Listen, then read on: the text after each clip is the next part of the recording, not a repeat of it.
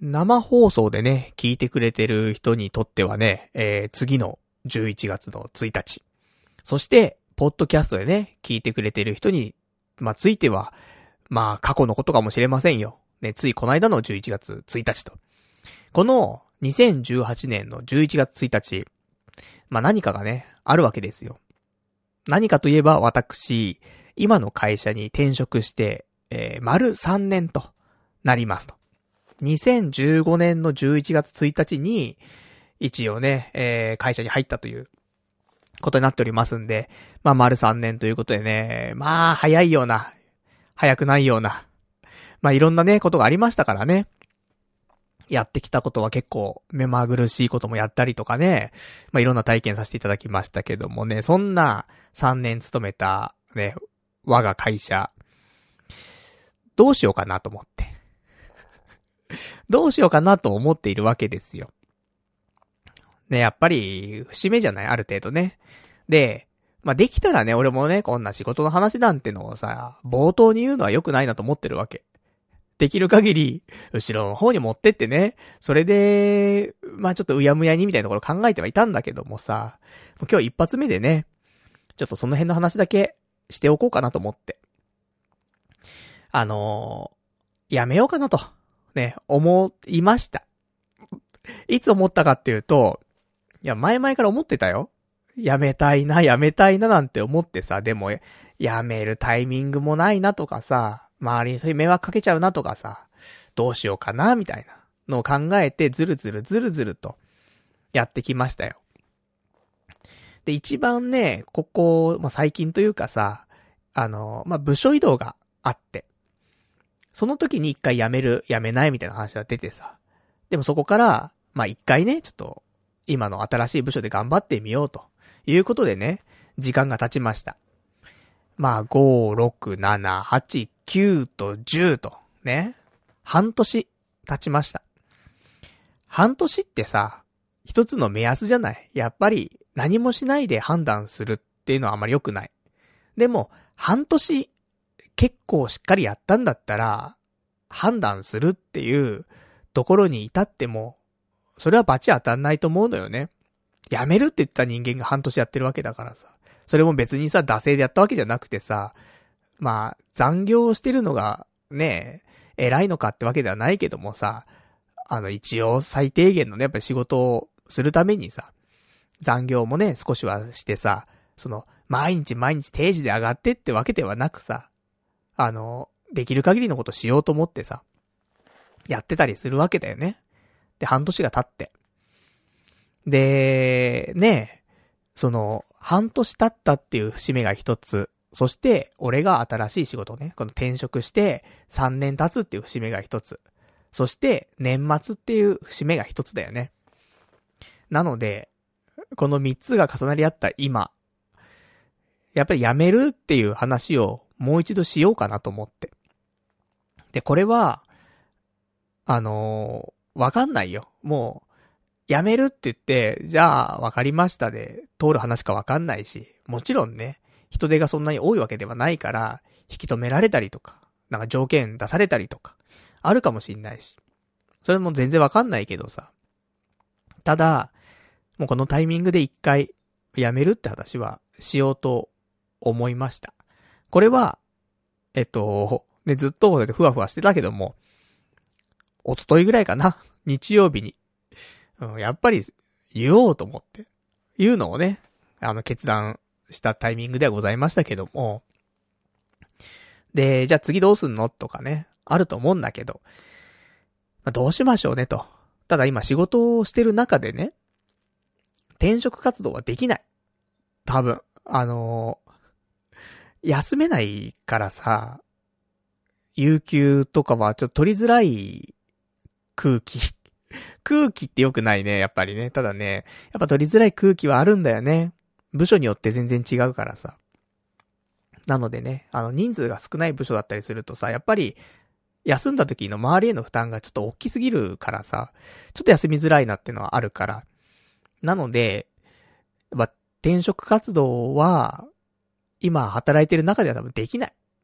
なので、あの、こんな仕事をしたいなとか、ね、ここに応募しようかなとか、そういうのは、もうちゃんと目星をつけて、こういう業界とかね。で、その上で辞めて、で、すぐにね、まあ、ハローワーク行って、失業のね、えー、登録して、ほんですぐ転職活動をしてね。で、1ヶ月、まあ、ないし2ヶ月ぐらいで、次の仕事決めてみたいな。なんかそんな感じでね、えー、やっていけたらなと思っておりますと。全然わかんないけどね。そう思ったのがその昨日だからね。日曜日だから。今日月曜日だからね。だから昨日の今日での発言だからさ、こんなのは、ね、もしかしたら揺らいじゃうかもしれないけど、でも、言うわ。こんなさ、やっぱり、37でさ、ね、もう11月になってさ、なったらもう38じゃない ?40 まであと2年間しかなくてさ、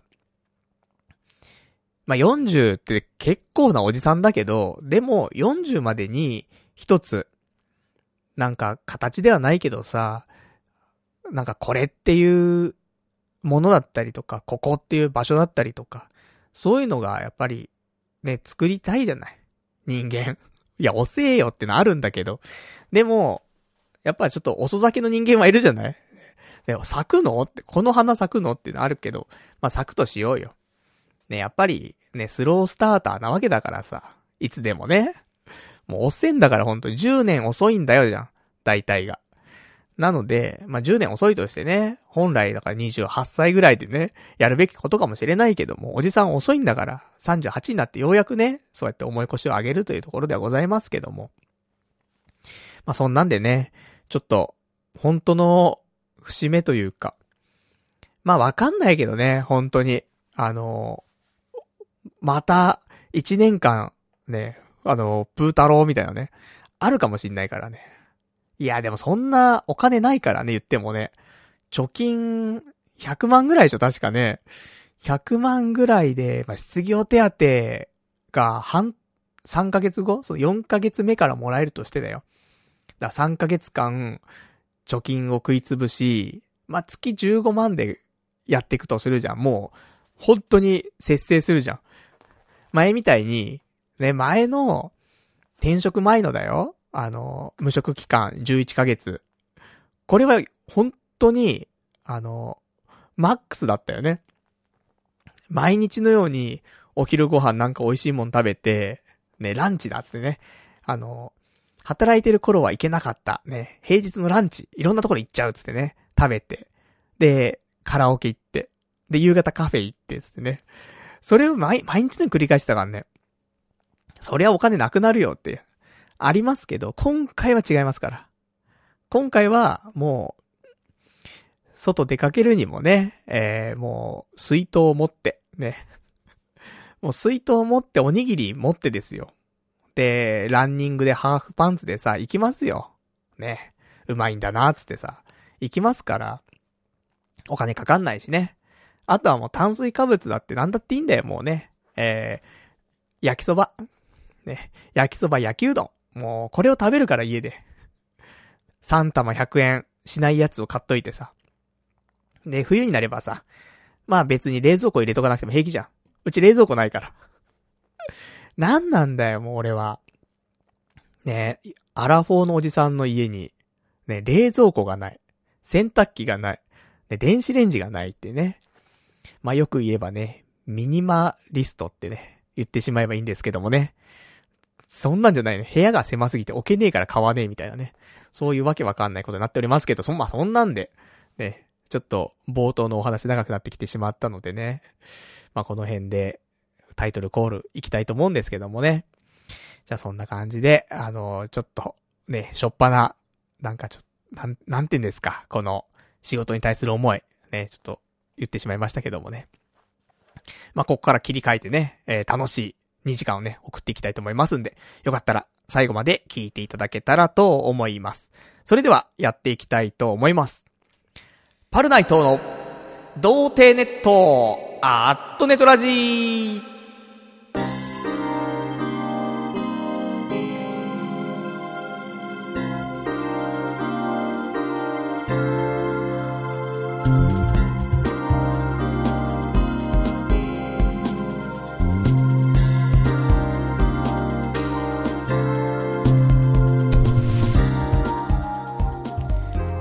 改めまして、童貞ネットアットネットラジーパーソナリティのパルナイトです。こんばんは、というわけで、いやー、こんだけ喋るとね、もう、すぐ喉に痰が溜まってくる。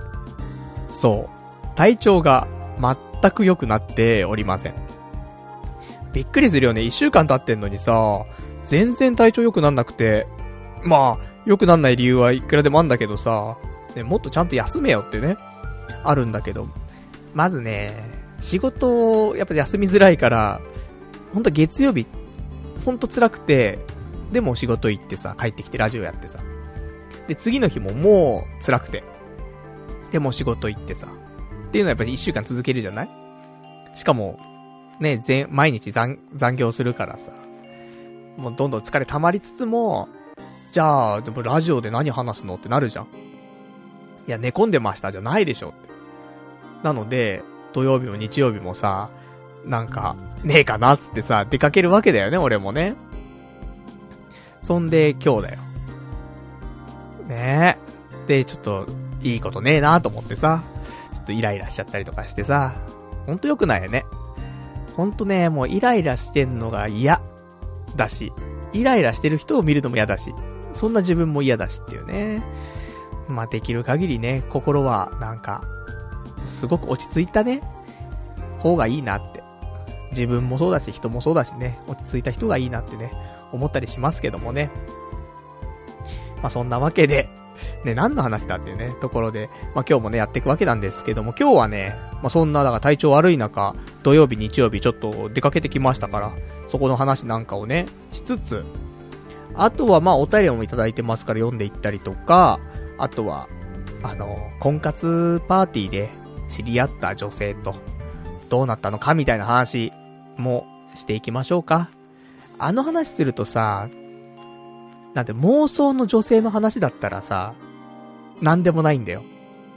なんか他に影響が出ないんだけど、話の中にね、なんか、この2時間に影響が及ぼさないんだけど、リアルな女性の話だからさ、なんか微妙に、あの、ラジオ全体に影響出んだよね。影響出るって言ったらあれだけど、なんか、持ってかれるというかさ。まあそんなんありますけどもね、えー、まあ軽く触れていきたいなと思いますと。じゃあなんかね、えー、ありましたらお便りなんかお待ちしておりますのでね、送っていただけたらと思います。お便りの宛先は、えー、メールでお待ちしております。メールアドレスは、ラジオアットマーク、童貞 .net、radio.doutei.net こちらになります。えー、リアルタイムであればね、えー、読ませていただきますし、で、まあ、事前でもね、事後でもね、えー、いただけましたら、まあ、次回ね、回して、えー、読ませていただきたいと思いますんで、どしどし、送っていただければと思いますと。じゃあ、そんなんでね、えー、まあちょっとお便り1個いただいていくからこれ読んでいこうかな。ラジオネームがございやせん。ね。えー、パルさんこんばんは。いろいろあって、ね、いろいろあって、かっこ、刑務所入ってたとかではないですよってね。えー、約2年ぶりにラジオ聞きます。楽しみにしておりますというね、お便りいただきました。ありがとうございます。嬉しいですね、こうやって。あの、ちょっとね、ブランク空いて、で、それで帰ってきてくれる人がね、こうやっていると嬉しいなと。しかもね、なんか、やっぱ2年経っても、パル変わんねえな、みたいな。で、冒頭から変わんないでしょ、もうね。変わったのかな少しね。わかりませんけどもね。若干変わったところありますよ。言いましょうか。ね。ちょっと冒頭で話そうかどうかはね、迷った話だったんですけどもね。えー、こっちはお蔵入りになってしまったんで今話しますけど。あのー、まあ、2年、2年前、私の、もう、髪の毛がね、どんどん薄くなってきた時代ですよ。もともと薄かったよ。もともと薄かったけど、やっぱね、この、仕事をね、転職してこの3年の中で、めちゃめちゃ、あの、M 字のところがね、髪の毛なくなったの。ほんと、昔はね、まあ、なかったはなかったけど、あったんだよ。今思えば。でも、ほんとこの3年で、めちゃくちゃ M 字のところなくなったのよ。だから、約2年ぶりっていうことだから、2年前が多分、本当なんか来てるところマックス来始めてるところで、そっからまたね、2年かけてね、えー、がっつり来てしまったっていうところがあったんだけど、ただこの2ヶ月前からですか、AGA の薬をね、えー、飲み始めまして、ちょっとクリニックにね、行ってね、3ヶ月分もらってきましたよ。えー、フィノ、フィ、フィノ、えー、何？フィナステリド。のね、えー、やつをね、もらってきましたよ。それと、あとは、塗り薬、スプレータイプのね、えー、身の騎士汁のやつをもらい、で、まあ、フィナステリドの薬に関してはね、えー、1日1回飲めばいいっていうものだから、これは続いてます、普通に。2ヶ月も毎日欠かすことなく飲んでます。で、えー、ミノキシ汁が入っている、そのスプレーみたいなものに関しては、正直毎日はできてません。まあ、週末メインだね。そんな使い方は良くないんだけど、まあ、濡れる時がなくてやっぱり。まあ、その朝のスタイリングとかさ、俺のスタイリングがもうデリケートだからさ、ちょっとしたね、イレギュラーなことが入っただけで、もうまとまらなくなるから、そういうのはちょっと排除しないといけないということで、もう残念ながら、あのー、お風呂から出て、そこで寝る前、えー、スプレーをするってことはなくなってます。で、その代わり本当は早く帰ってきた時には、ね、家に20時半とかさ、帰ってこれたら、その時は、スプレーしてるんだけど、ここ最近20時半には家帰ってこれないから、できてません。なので、えー、金曜日の夜、で、土曜日の朝、で、土曜日の夕方とかね。なんかそういう、ちょっとイレギュラーかもしんないけど、まあ、なんか、金曜の夜から、金曜の夜1回、で、土曜日の間に2回、で、日曜日の間に2回、して、で、最後、あの寝る前はね、ちゃんとお風呂入って、もう何もつけないで寝て月曜日という、このサイクルで、だいたいやっております。なので効果は薄いんじゃなかろうかって話なんだけど、あの、昨日ね、ふと、まあ、いつもね、朝スタイリングするわけ。で、結局決まんないわけ全然。ハゲてんなーと思って、もう全然決まんないわ、髪型。隠せない隠せないと思って生きているんだけど、それは変わらないのよ。それは2ヶ月経った今も変わんないんだけど、ふと昨日、髪の毛を、ね、あの、前髪をかき上げて、で、ちょっと見たら、あれ？と思って。M 字部分のね、えー、左側の M 字のところが、あなんか、ツンツンしてんなと思って。あのー、もともとツルツルな、まあ、ツルツルというか、ちょっと産毛があるぐらいだったところが、なんかね、伸びてんのよ。あれ？と思って。なんかね、やっぱり、よくよく見ると、これ、生えてきてるやつじゃんっていうような、その中途半端な伸び方してんのね。だからね、あの、来てるよ。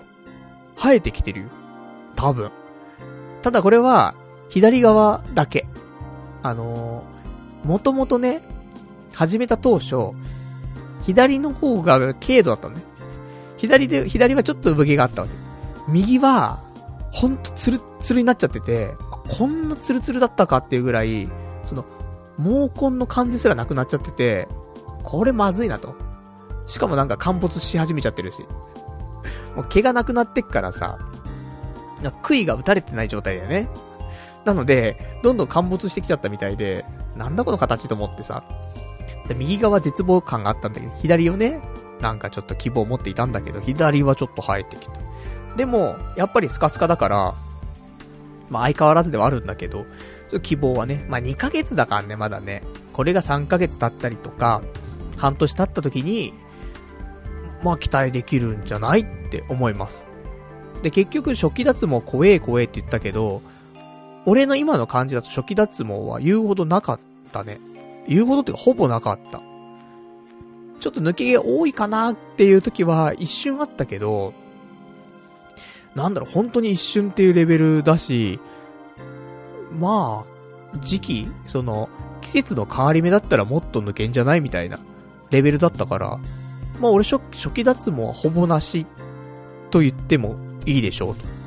ただこれは、その今のフィナステリドの薬と、あとその1週間に3回ぐらいのね、えー、ミノキシジルのスプレー。っていうやり方だから減ってないのかもしんないけどね、その抜け毛がね、あんま多くなかったのかもしれないけども。で、ちょっと俺思うんだよ。薬、切り替えようかなって思って。ここまで来て、えー、初期脱毛がないっていうことは、少し攻めてもね、いいんじゃないかなと思って。まあ、いわ、いわゆる、ミノタブっていう、ね、ミノキシジルの、えー、飲み薬だよね。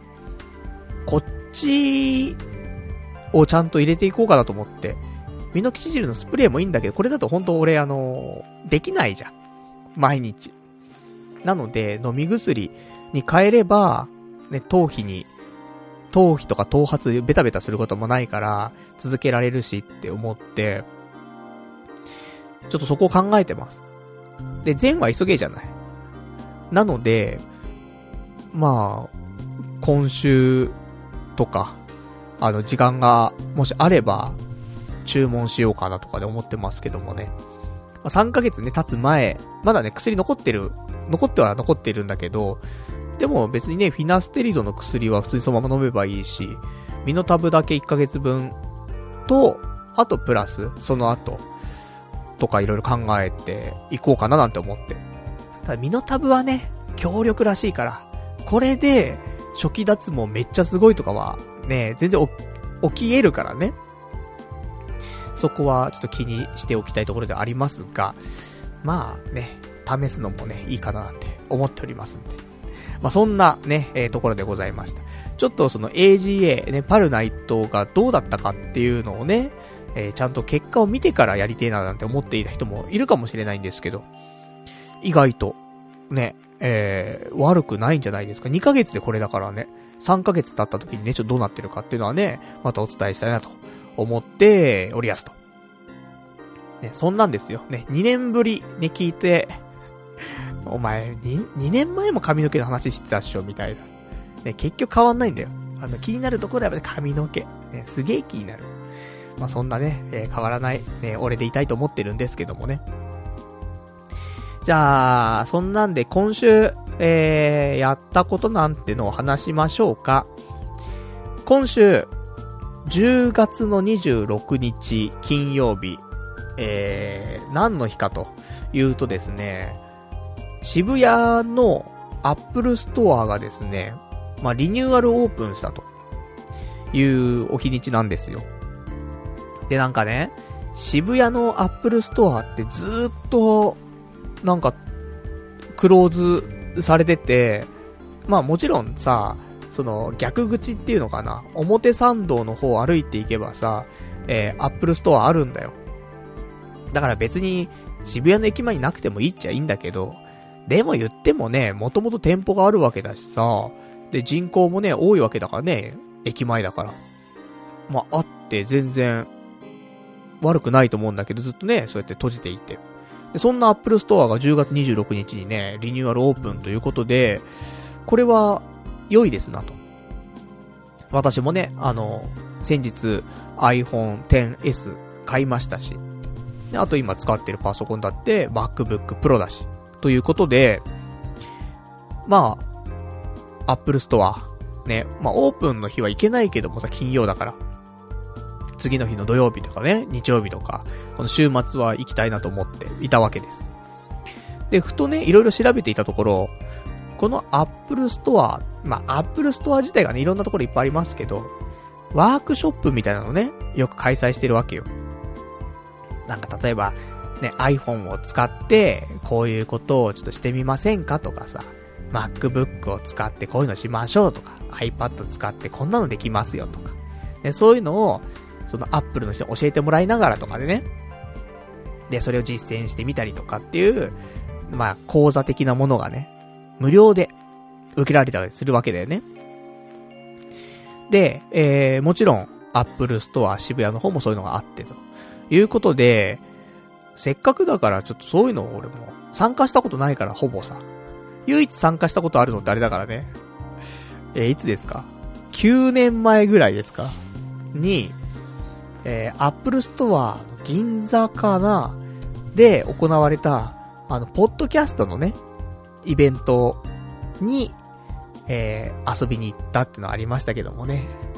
二次会で前の方行ってね、ちょっと喋ることになっちゃってね。超つまんねえ話しちゃったっていうね。どんな女の子がタイプですかなんていう風に言われて。これをなんか面白いやつ喋ろうかなと思って。あの、膝のクッションがうまく使える子がいいですとか言ってね。このラジオのリスナーじゃないからそれよくわかんないじゃん。普通の人、普通の人って言ったらあれだけどさ、あの、一般的な常識がある人たちがさ、いっぱいいてさ、そこでさ、好きな女性のタイプは、膝が使える人です、つって。うん、なんだろうな。あと、ガッキーす、ガッキーみたいな。ダメだこいつ、みたいなね。なってましたけどもね。なんか、その時の音源も多分昔のやつね、あの、公開してると思うんでね、あるかなと思うんですけど。まあ、それ以来だからね。随分ぶりだねって。だからちょっとね、えー、せっかく私も渋谷に住んでますから、こういうのはイベントね、あの、参加していきたいなと思って、今回行ってきましたイベントが、こちら。あれ？聞けないです。聞けないですってどういうことかな？今ですね、すいませんね。えー、ラジオ放送しているんですが、してるよね？は、してないのか？してない。そんなことある？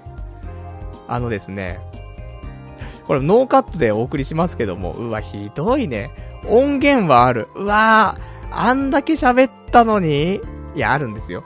あの、放送は、ね、載っていなくても、あの、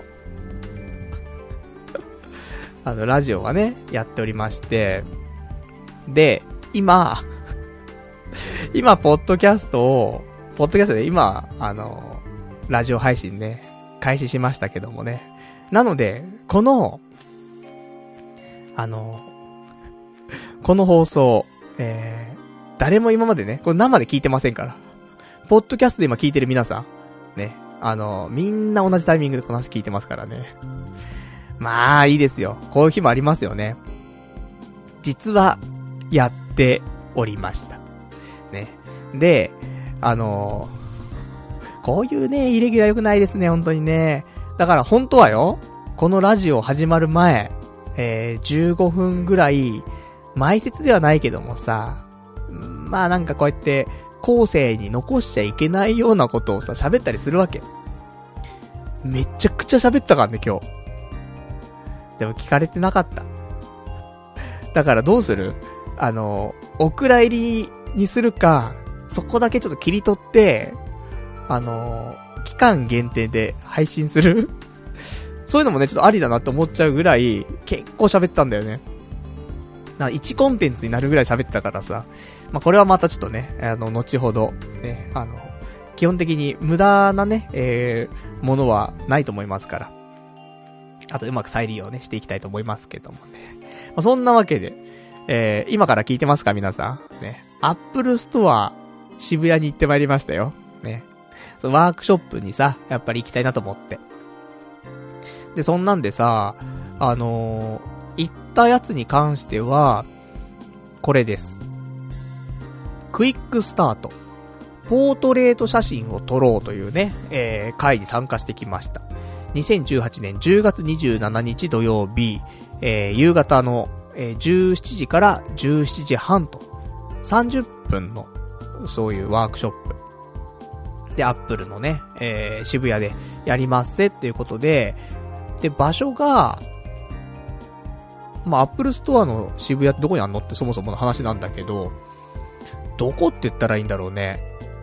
楽天モバイルの隣なんだけど、だからあっちの、ハチ公口とか出てさ、で、センター街とかまっすぐ行ったらそのまま行っちゃうんだけど、そっち側じゃなくて、もっとタワーレコード側に歩いてって、で、どこの左曲がるかってところなんだけど、あの、無印とかがある通りのね、ところを通ると、えー、右側に、アップルストアがございやすと。で、そこの3階でやってます。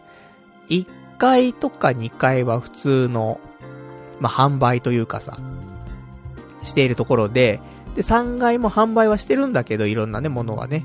えー、でも3階はそこでワークショップとかもしているという感じでございまして。で、えー、行って参りました。ね、あのー、俺も iPhone XS 買って、よりね、なんかうまく使っていきたいなと思っていたからさ、こういう、ちょっとしたね、なんか小技とかあるわけじゃん、多分。あと、そもそもの、ね、そのポートレート写真っていうもの。まあ、聞いちゃいるし、なんとなくわかるけど、でも、そもそもの写真の撮り方のなんか基礎というかさ、そういうのもあんま詳しくないからさ、よりね、あの、私も、飯食った時なんかさ、写真撮って投稿するわけじゃないですか。なのでね、あの、少しでもいい写真撮れたらななんて思って。せっかくね、いいカメラあるわけだからね。ということで、え行ってまいりました。で、えー、お店着いて、で、その店員さんの方にね、あの、今日、17時からワークショップで、どうこうどうこうでって言ったら、あ、じゃあ3階に上がってってもらって、3階にいるスタッフに言ってくださいね、つって。わかりやした、つって。そんで、えー、で、こ、3階ついてさ、3階に行くまでもね、なんか、エレベーターで行くか、あとはその螺旋階段みたいなってさ、それもおしゃれなんだよね。で、どっちかななんて思いつつもさ、螺旋階段登ってってさ、で、3階ついて、で、ね、これこれこうで今日参加なんです。それじゃあこちらどうぞ、つってさ、通されて。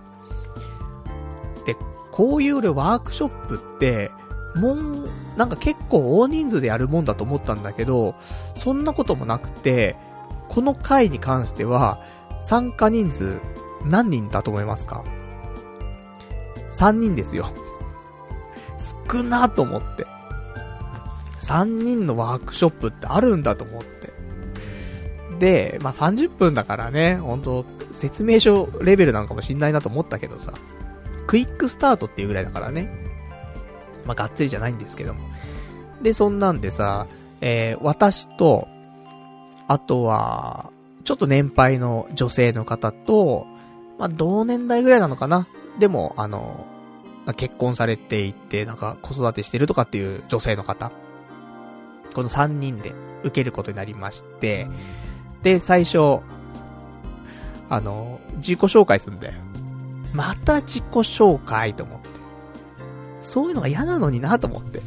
ね、そういういろんな解説聞いて、いろんな講座聞いて、で、それで、あ、こういうのできんだってちょっと実践してぐらいでさ、あ、楽しかった、帰ろうで終わりたいのにさ、やっぱその、まあ、アップルというこのアメリカナイズな感じ。ねえやなんかやっぱりみんなで、コミュニケーション取ろうぜ、みたいな。わはは、みたいなあるじゃない。出てきてんだと思って。で、結局さ、男、俺一人だからさ、じゃあ、俺、俺から、で、自己紹介しますみたいになるわけじゃんって、絶対さ、もうさ。そんでさ、で、パルナイトですつってさ。で、なんか、最近なんかハマっていることとか、なんかそういうのもなんか言ってくれればとか言うからさ、なんだ？と思って。よくわかんねえなと思って、でも先週俺、自転車の空気入れ買ったなと思って。あの、最近自転車乗ろうかなと思って、結構いいの持ってるんですけど、1年ぐらい乗ってなくて、ちょっと自転車乗ろうかななんて思ってます、みたいな。言って。えー、これでもカメラと全然関係ねえじゃんと思ってさ、もう、あの、撮ってつけたようにさ、それで、自転車乗って行った旅先で写真をいっぱい撮りたいと思いますとか言っちゃってさ、これでなんとか繋がってんのかと思って。で、そんなね、えっ、ー、と、自己紹介した後に、その、後の二人がね、いやと、言うわけですよ、自己紹介。で、えー、結局、みんなもね、あの、写真にまつわるエトセトラを喋ってさ、危ねえと思って。俺ちゃんと写真についてね、ちょっと遠回りしたけどもね、話しといてよかったと思って、恥ずかしいとこだったなと思ってさ。で、そんなんでまた慣れないね、自己紹介した後でさ、じゃあ今日は、そのポートレートモード使って、いろんな写真撮っていきましょうと。で、まあ3人いるし、今日はあの、人物を撮っていくっていうことで、じゃあ皆さんをね、ちょっと取り合ってもらってみたいな。おいおいと思って。もうまたそういうのやると、またコミュニケーション取らそうとすんのと思って。で、今回の私の格好が、えー、いつもの、ね、金子メガネ店の、あの、ね、かっこいいメガネ。ね、あの、好評な人とね、不評な人がすげえ分かれるっていうね。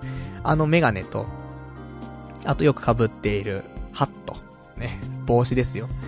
でね、えー、行きましたから。まあ写真には収めやすいんじゃないかしらと。ね、普通の、なんでもないおっさんというよりは、ちょっと特徴のあるおっさんになってるからさ。ね、いいのかななんて思いつつ。なんで帽子かぶったかっていうと、まあ、あの理由はありますよ。あの、その、ミノキシジルのスプレーで髪の毛ベタベタだからだよ。だから、帽子かぶるしかねえじゃんと思って帽子かぶって生きてます。大変なんだよ、あのスプレーもさ、ほんとベタベタしちゃって。で、そんなんで。で、えー、いろんなね、使い方とか教えてもらったりとか。で、こういう構図がいいですよとか、こういう色のバランスだといいですよとかね。なんかいろんな、あとこういう風に操作するとこういう風な、ね、なんか効果が出せますよとかいろんなの聞いて。まあ、知ってることもあれば知らないこともあってさ、まあ、そもそもの写真の撮り方として、で、特に人を撮るって時に、あの、人の目に光を入れましょうっていう話。これあんま意識したことなくて今まで。あ、そういうのがあるんだと思って。やっぱり、ね目に光がないと死んでるやつじゃない。だけど目に光があると、おなんか生命力あるになるわけでさ。なので、あの、人を撮るときは、その人に、その、光の方を向いてもらうみたいなね。だからまあ部屋の中だったらさ、電気があるわけじゃん。だから電気の方を向いてもらうとかね。すると目の中に光が入ってとか、あるから。しかもなんか、ね、右上の方とか見てるとさ、あれちょっとアーティストっぽいみたいなあるじゃん。でそういうね、二重の効果が得られるから、よろしいぜっていう話と、あんまそういうの気にしたことなかったなと思って。で、あとはよく言われる三分割法っていうやつ。で、これは、あの、まあ、縦だったり横だったりで三分割してっていうね、えー、ところで、あの、そこの、なんだろう、線重なったところあたりに何々を持ってくるとちょうどいいバランスとかあったりするわけ。だ例えば、えー、縦にね、線二つ入って、横に線二つ入って、で、まあ、クロスすんじゃない？漢字の、あの、井戸の意みたいになるわけじゃん。その井戸の井の重なってる右上のところ、あるでしょ？そこに、人の目とかを持ってくるんだよね。そうするとね、あの、ちょうど左側がスペース空きつつ、構図的にも良くなるみたいな、そんなあるっていう話でさ。三分割法ってなん、なんとなく、なんとなく三分割にして、ね、なんか、端っこの方それに合わせて寄せればいいんじゃないぐらいの感じだったけど、そういう目の部分を合わせるとか、そういう具体的なね、えー、表現とか知らなかったから、あ、なるほどね、と。とか、そんなの教えてもらったりとか、あとは、ね、設定の画面で、まあみんな知ってると思うんだけど、俺俺知らなくてさ、あの、その三分割法って、ね、あの、想像で、えー、縦に2本、横に2本とかやると、よくわかんないけど、設定でさ、設定のカメラのところでさ、グリッドっていうのを出せるんだけど、グリッドをオンにすると、三分割法のその線が出るのね。だから、そういう目合わせるとかもわかるし、あと水平にするために、そのグリッドを意識して、あの、撮ってみるとか、そういうのできるっていうことで、俺、これ表示させるの知らなくて。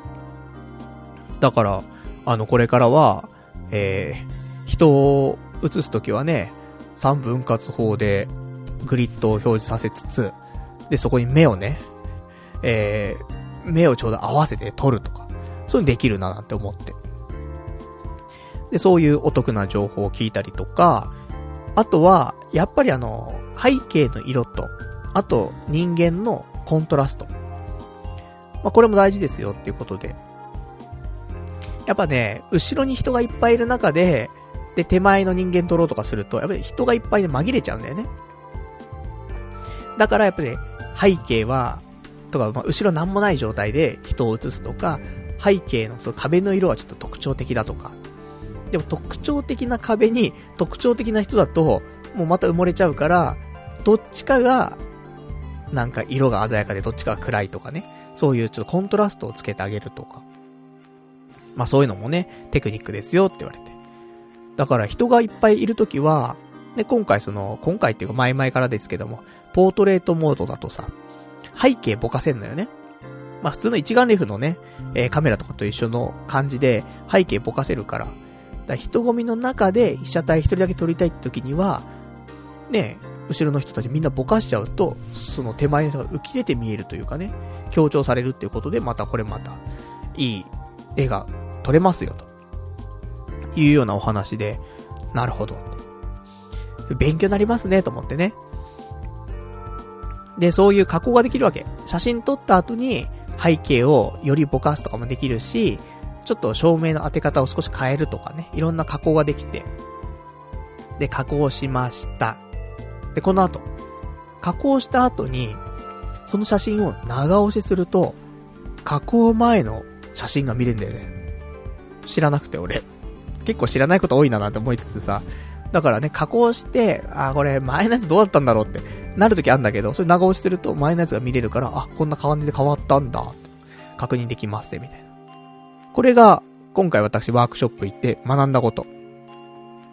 意外と、なんか、ふわっと知っていることとかもあったりとか、全く知らないこともあったりとかでね、あのー、30分の、えー、お話だったけどもね、結構ためになったなと思いますんでね。で、まあ、こんな話をね、聞いた後に、まあ、実践するわけなんですけど。で、まあ、どこで撮ろうかとか言ってね、その3人でね、撮っていくわけなんですけど。で、ね、なんかみんなモデルをやるわけだよ、一人一人さ。で、お互いね、撮った後に、その自信のある、ね、写真を、そうやってポートレートモードでちょっと加工して、で、あの、スタッフの人にね、あの、エアドロップで送ってみたいな。で、送ったやつをみんなでね、画面に映してみましょう、みたいなさ。で、やってるわけ。で、一人の人が、まあ、俺撮ってくれてさ、その時の写真っていうのが、えー、ツイッターでアップしてます。もうモノクロのね、俺の写真なんだけど、結構ね、アーティスティックに撮ってくれてね、もう本当に後ろ、ま、真っ黒。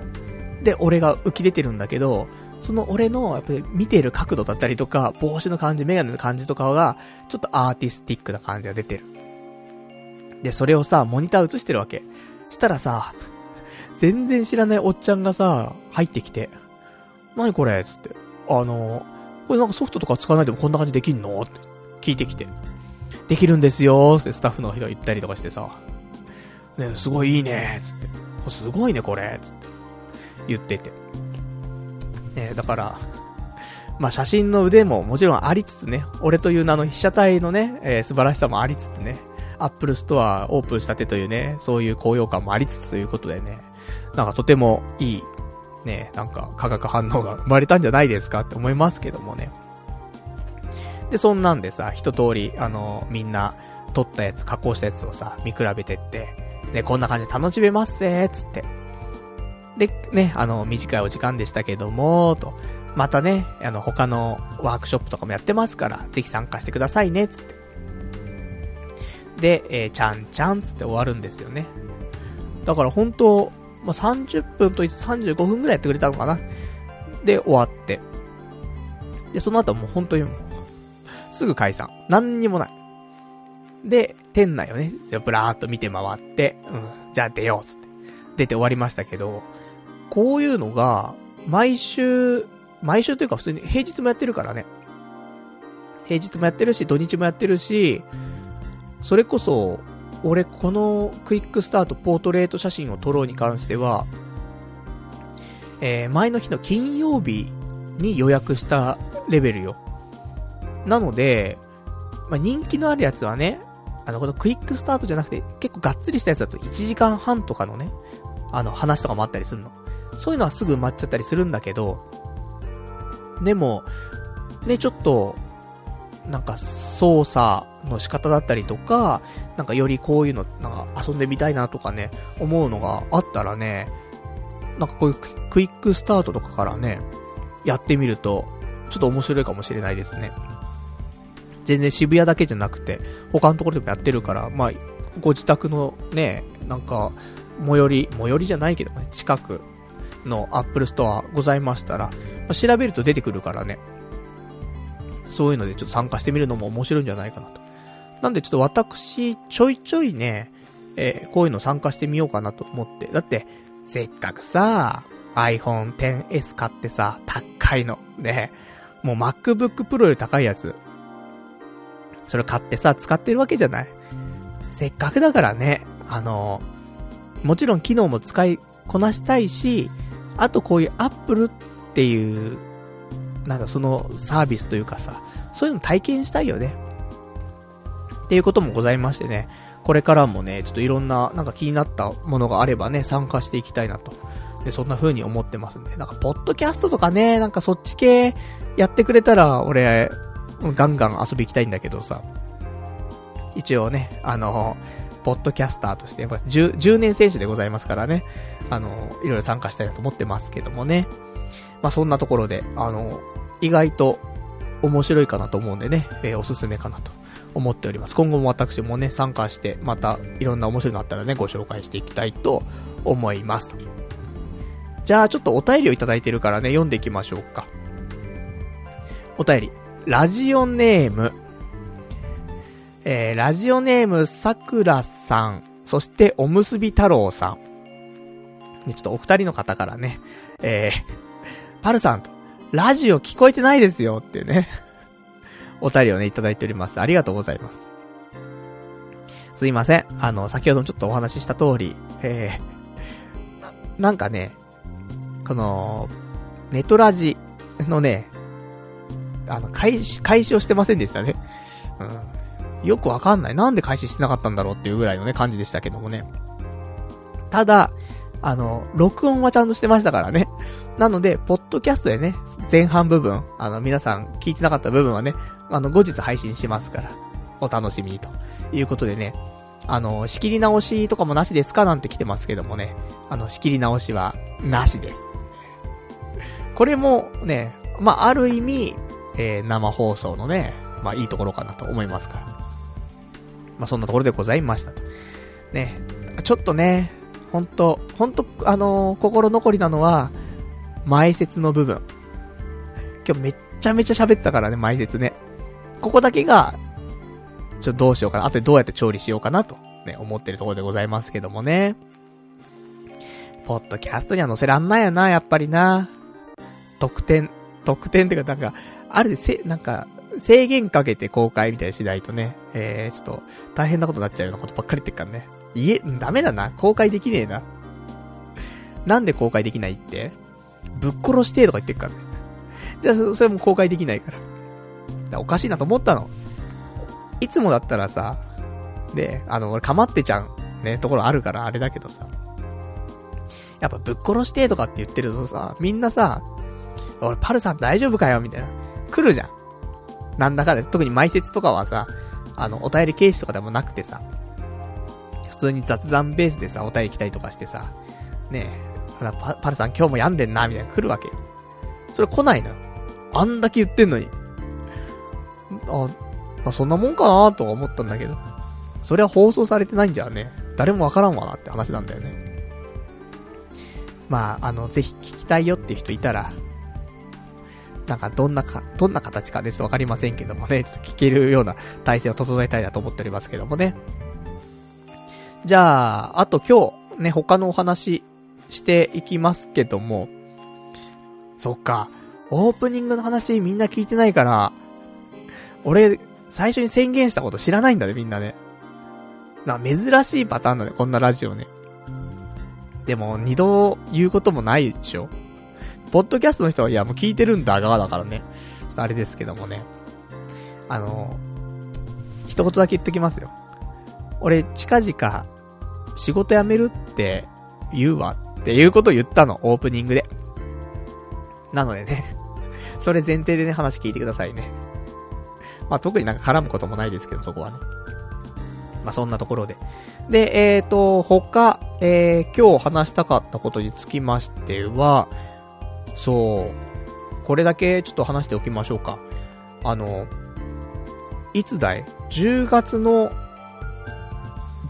14日の日曜日かなあのー、立木文彦とブルーシードっていうさ、あのー、まあ、バンドのね、えー、ライブ行ってきたって話をしたんだけど、そこでさ、もちろんそのね、バンドの中に、えー、一人声優さんで、辻谷浩二さんっていう人が、ね、あの、一緒にバンドで歌ったりとか演奏とかしていたのね。もともと、えっ、ー、と、宇頂天外、なんとかっていう ひどいね、俺この、もう脳がすっ飛んでるんだけどさ。えっ、ー、と、そういうね、バンド組んでずっと、宇頂天外 4B とかっていうバンドで、えー、立木文彦さん、辻谷浩二さん、で、あとバンドメンバーがいてみたいな、やってて。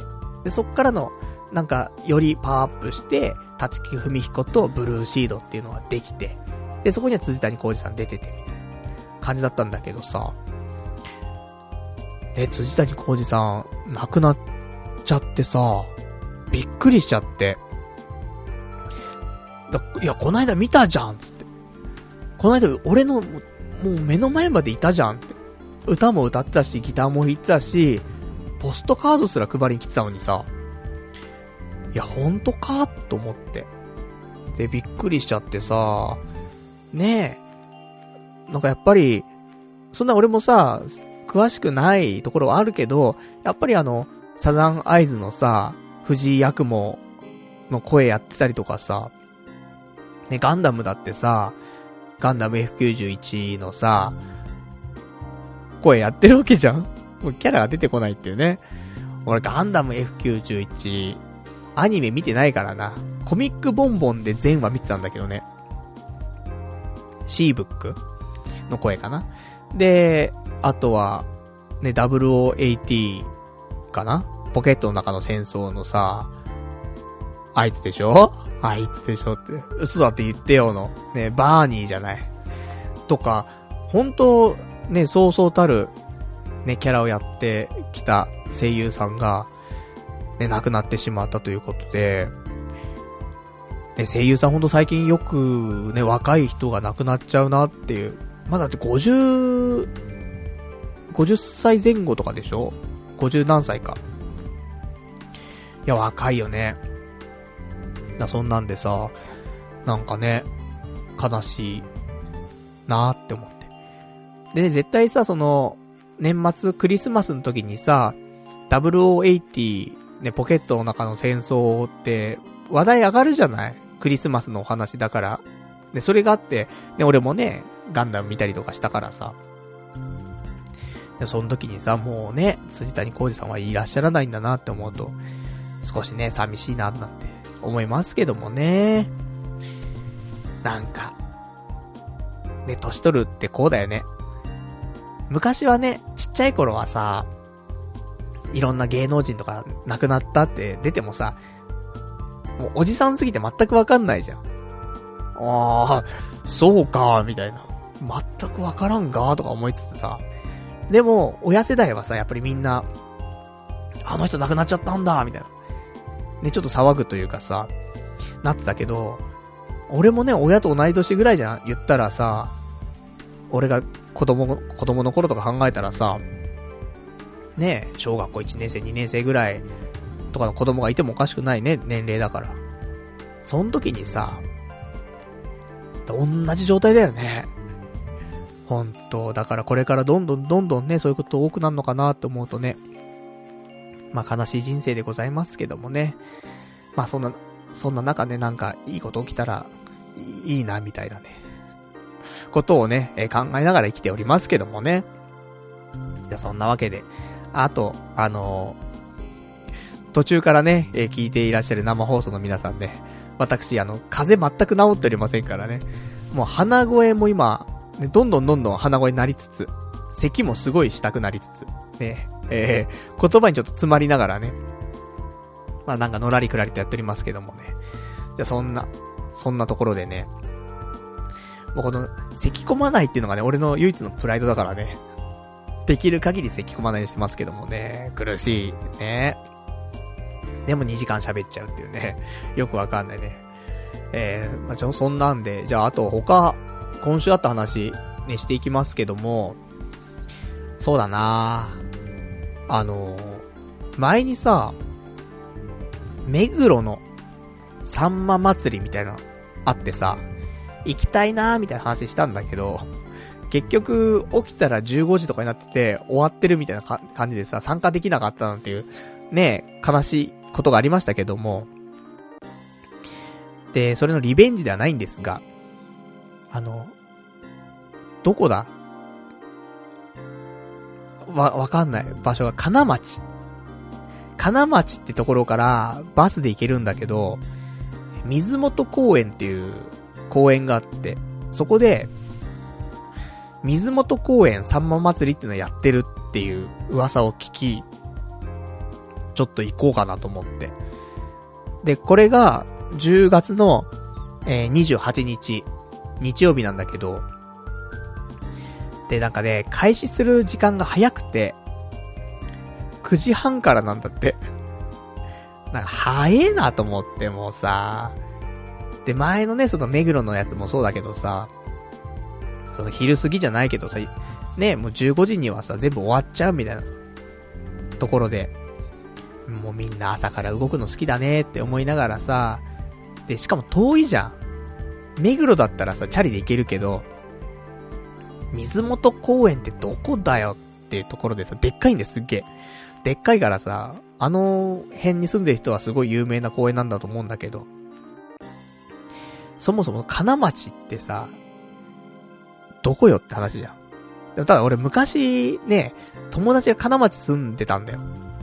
で、そいつが、えー、大学卒業して、で、就職すると。その時に、引っ越ししたところが金町だったから、金町まで車で行ったことあるんだよね。その荷物運んだりとかで一緒に。まあ、その記憶しかないんだけどね。あと、あの、あんまちょっと不謹慎かもしれませんけども。で、なんか、いわゆるホットスポットとして有名だったりとかいろいろありましたけど、まあ、下町ですね。あの、東の方の、ね、えー、ところでございまして。でもまあ、うちのね、最寄りの駅、代々木、代々木公園から、えー、千代田線で一本でね、金町まで行けるということで。で、遠かったな、45分ぐらい電車乗って、そっからバスで、また15分ぐらいかな。だから、まあ、言っても、まあ、1時間ちょっとぐらいなのか。でもなんか1時間半ぐらい、ね、かかった気がする。そんな体感、ね、ございま、ございましたけどもね。で、そんなんですよ。だから、家出たのが、まあ、一応ね、10、10時ぐらいに行こうと思って、9時半からだけど10時ぐらいに行こうと思って。で、9時ぐらいに家出て、で、10時、10時に着いたのか。金町。で、そっからすぐバス乗って、まあ、10時半には、えー、水元公園、着いてたんですけども、まあ、人がいる。地元の人ももちろんだけど、やっぱりね、全然地元外の人も来ててさ。で、そんで、並んでるわけ。もう一列だよ。もうずらーっと一列並んでて、で、その日配られるサンマ、3000匹なの。3000匹で、朝9時半からの中、まあ10時ぐらいね、駅着いて、で、公園着いてみたいな。いけるっしょって思ってたんだけど、ちょっと行列の長さがやばいぞってぐらい長くて、で、ずーっと後ろの方まで歩いていくわけ。こんな先まで並んでるってぐらい並んでて。したら、一番後ろのところ行ったら、あの、終了ですって。もう、あの、配布できない人数になっちゃいました、つってね。だそんなんだよ。サンマ祭り行ったんだけどさ、サンマ食べられないっていうね。まあ、そんなサンマみんな食べたいっていうね、ありますけど、まあね、スーパーで買ったら、いくらですか ?100 円。まあいいもので200円、300円ですか？買えますか？交通費はいくらですか？何匹食えますかとね、ありますけど、往復のね、電車賃、バス代。うーん、10匹買えんな、みたいな。ありましたけどもね、まあ、そういう現地でね、食べるのがいいんでしょうと。ね、思っていきましたけどもね。うん、やっぱりただより高いものはないなんていう言葉ございますから。ね、まんまとやられて。で、えー、クソみたいな屋台で売っている、クソみたいな焼きそば食べて。で、フランクフルト食べて、焼きそば食べて。で、なんか小松菜肉まんみたいな食ってさ。何これと思って。しかも焼きそばが超まずい。超まずいとか言っちゃダメだよね。ただびっくりすんだよ。屋台の焼きそばってうまいじゃん。うま、あのー、小松菜の、その、な肉まんと、あと、フランクフルトは美味しかったよ。焼きそばは、俺、結構焼きそばに対しては寛大な心を持ってるつもりだったけど、あれはちょっとね、ちょっと極まってたわ。どんぐらい極まったかっていうと、あの、麺。麺ってさ、なんていうの？麺じゃん。酢麺じゃん。酢麺を鉄板に、ね、入れて、で、そこで、なんか水とかでほぐしつつ、油とさ、ね、炒めて、最後ソースかけてって話じゃない。違うもん。もう、麺取り出すじゃん。袋の中入ってる麺取り出すじゃん。もう麺に色がついてっから。もう麺が茶色いの。だからもう、一回、もう加工してあんだよね。ソース味とかで、なんか似てるんだか蒸してんだかわかんないけど、で、それを、ちょっと炒めて、野菜と混ぜて、はいどうぞなんだけど、その油感もないしね。で、ソース感もなんかもう、染み込んじゃってる変なソースみたいな。もうなんか輪ゴムみたいなやつ。まあ、そんなね、あのー、サンマ食べに来てんだからさ、食べられなかったことで俺も怒りがね、すごい来てますから、だから、焼きそばが美味しくない、なんていう話しちゃいますけど。まあ、ただ俺、正直、あのー、今まで食べた、焼きそばの中でも、ワースト3に入るレベルのね、ワースト2かな ?1 が思い出せないからね、2にしてますけど、まあ、まあ、ワースト1か。ね、美味しくなかったなと思ってさ。まあそんなね、えー、まあしょうがないよ。ね、お腹空いちゃってるからさ、食べますけどね。で、食べて。で、帰るわけですよ。ね。帰りたかないけどさ。で、金町の駅まで行ってさ。で、まあ、ただやっぱりサンマ食いてえなと思って。で、ちょっとあの、居酒屋入ってさ。昼間からやってる居酒屋だ、24時間やってる居酒屋行って。魚系のね。サンマ頼んでサンマ食べてみたいな。何これと思って。じゃあ別に渋谷の駅前でサンマ食べればいいじゃんって。大戸屋でサンマ定食食べればよかったじゃんみたいな。あったけど。まあこれはね、まあ仕方ないねってところで。だ次回、えー、目黒のサンマ祭り。本場ですから、ほん、本当のね、あの、一番有名なサンマ祭りだと思うんで。それにはね、ちょっと参加したいなと思ってますから。まだね、えー、次のサンマ祭りであれば、私多分まだ渋谷に住んでおりますからね。まあそれでちょっと参加したいなと。ね、そんなこと思いました。やっぱりね、まあ体調悪かったからね、もうちょっと無理しちゃいけないなと思うんだけどさ。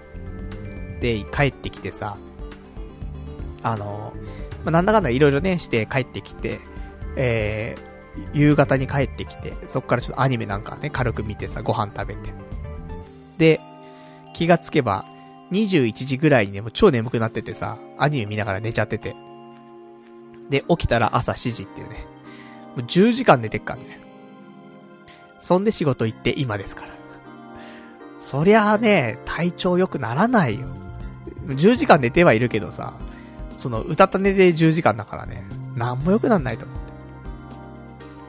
まあ、そんなね、えー、悲しいサンマ祭りの話でございやしたよと。まあ、結構ね、あの、規模としても大きいっちゃ大きいから、まあ、もし皆さん、あのー、他のサンマ祭りとか行くんだったら、3000匹はね、すぐよ。あのー、秒で売り切れちゃうから。だから、なんか、早めに行った方がいいんだろうね。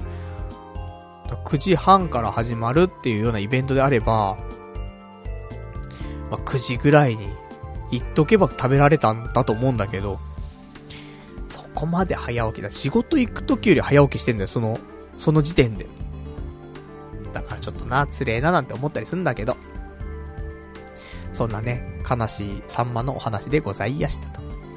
じゃあ、お便りをね、いただいておりますから、読んでいきたいと思いました。ましたが、うん、ちょっとね、えー、読めないお便りが来ちゃったからね、ちょっと読みませんけどもね。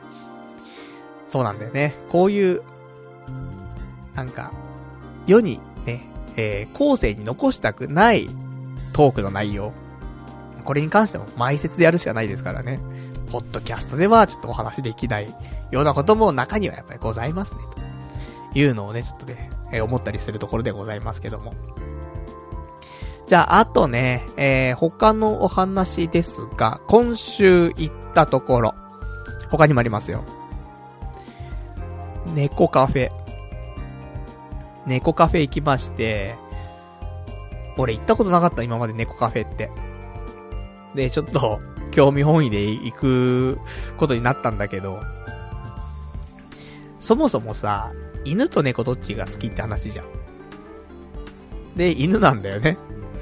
だからもう、でも猫カフェがこんだけ世の中にさ、浸透してるわけじゃん。猫カフェ、猫カフェっつってさ。大体みんな一回ぐらい行ったことあるでしょ。だから俺も、一回ぐらいは行ってもいいかななんて思ってさ、猫カフェ入ってみましたけど、なんか1時間、800円とか。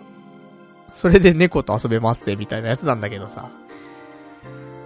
うーん、猫、どうですか？だ、あの、猫好きいるじゃん、やっぱり。だからその人が嫌な気持ちにならないように話さないといけないけど、やっぱ俺、犬派だなっって思ったかなって。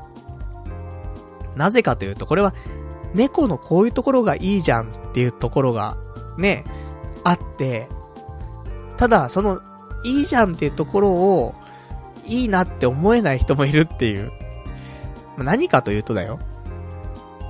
猫カフェ行くじゃん。でも猫って気ままじゃん。だから、中入って、椅子座ってても、猫は寄ってこないんだよね、基本的に。俺が行ったところだけかもしんないけど、話を聞く限り、やっぱり猫はそんな寄ってこないと。どうすんのって。えー、猫を構えに行くんだよね。変なおもちゃとか持ったりとかして、猫ちゃん、猫ちゃんつって、で、なんかペンペン草みたいなペンペンペンペンってやって、で、にゃーつってじゃれてくると。これをしないといけないんだって。うん。合わねえなと思って。だから、猫は一緒に住むんだったらそういうのはいいと思うよ。その、お互いに、気ままに、そんなに干渉せずに、っていうね、干渉したい時にすればいいじゃん、お互いみたいな。いうのだから、一緒に暮らすんだったら猫はいい気はするよ。で、可愛いでしょ？それはね。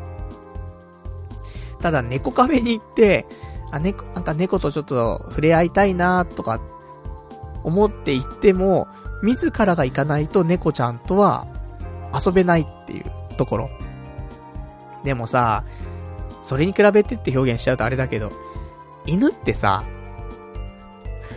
例えば俺がね、隅っこの方に一人で座っていると犬ってさ、来るじゃん。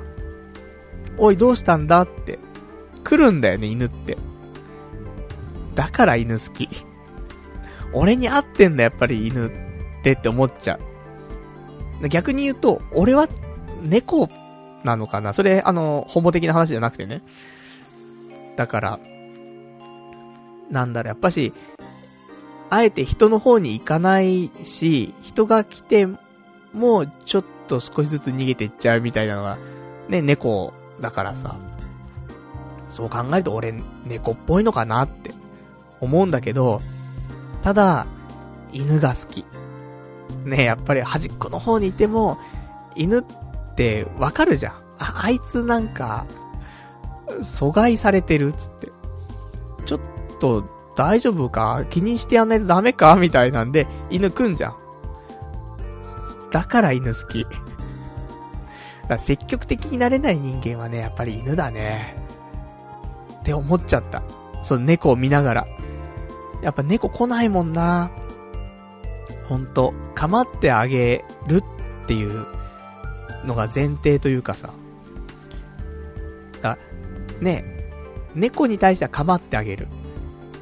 だけど、犬は構ってくれって来るじゃん。ちょっと構ってくれよって来るじゃん。だから犬好き。なのかな？わかんないけどね。あいつらの構って感、嫌いじゃないんだよね。だから、なんか、これはわかんないよ。これはもう、またこんなこと言うと炎上するんだろうけど、子供もそうじゃん。って思うの。あのー、子供って、大概がね、やっぱ構ってな子が多いじゃない。構って構って。嫌いじゃないんだよね。そういうのは。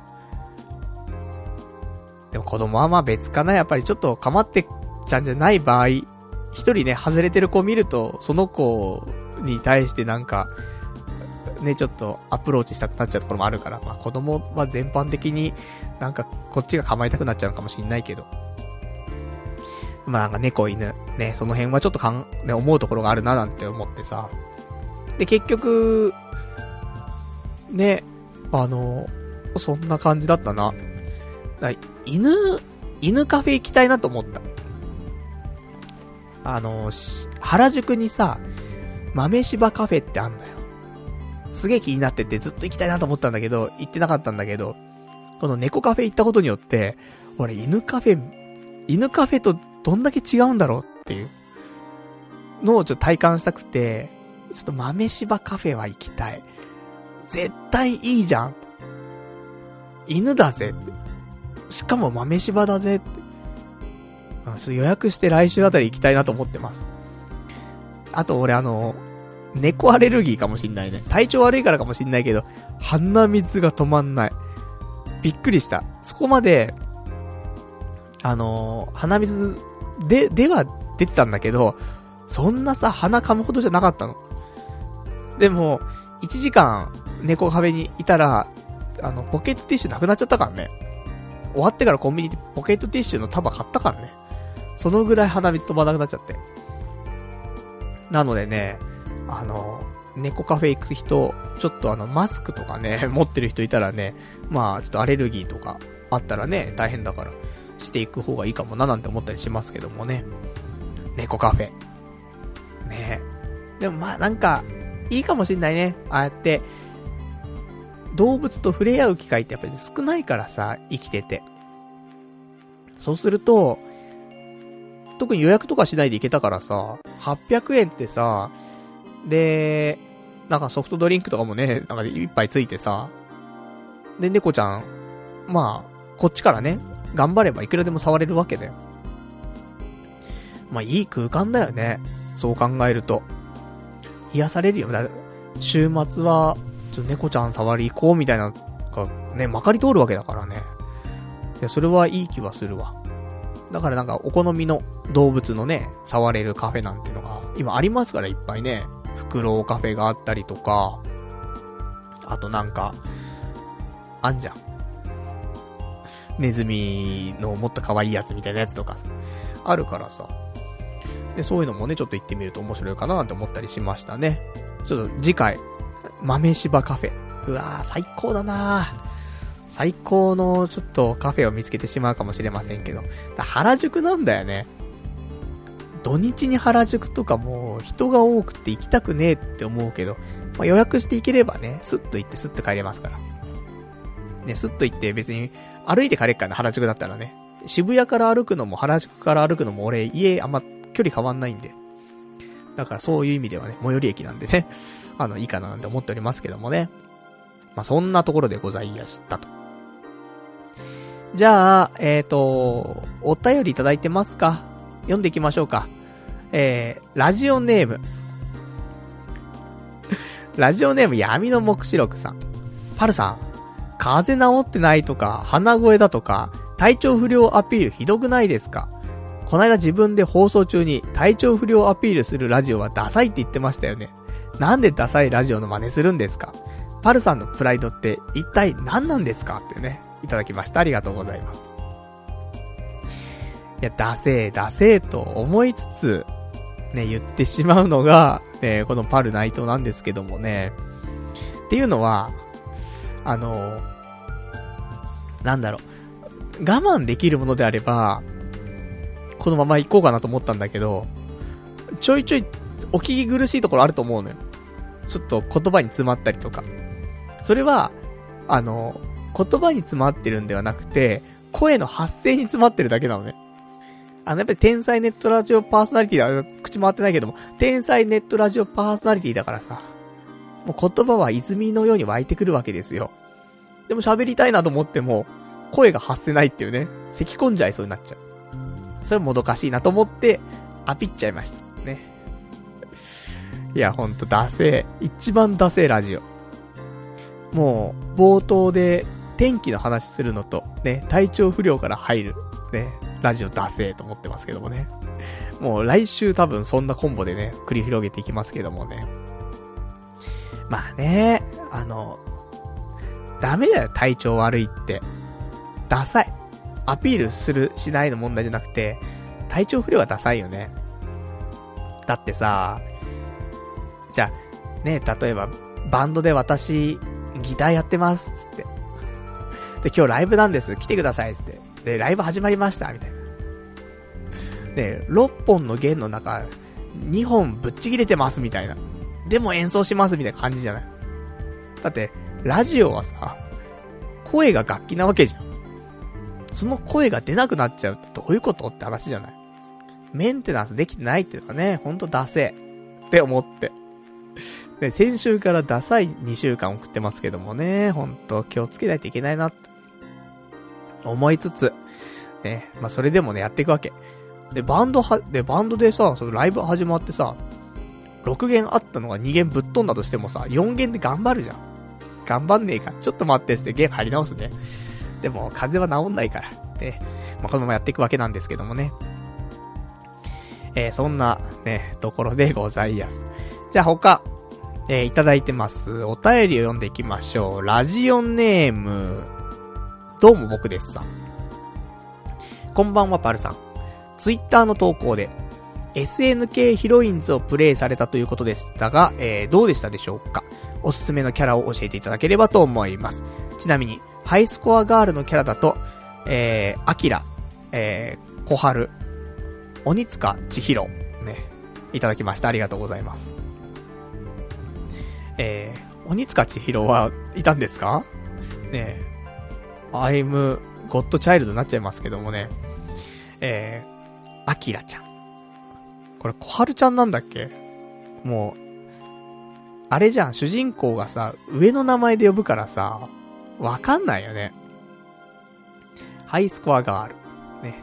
ハイスコアガール。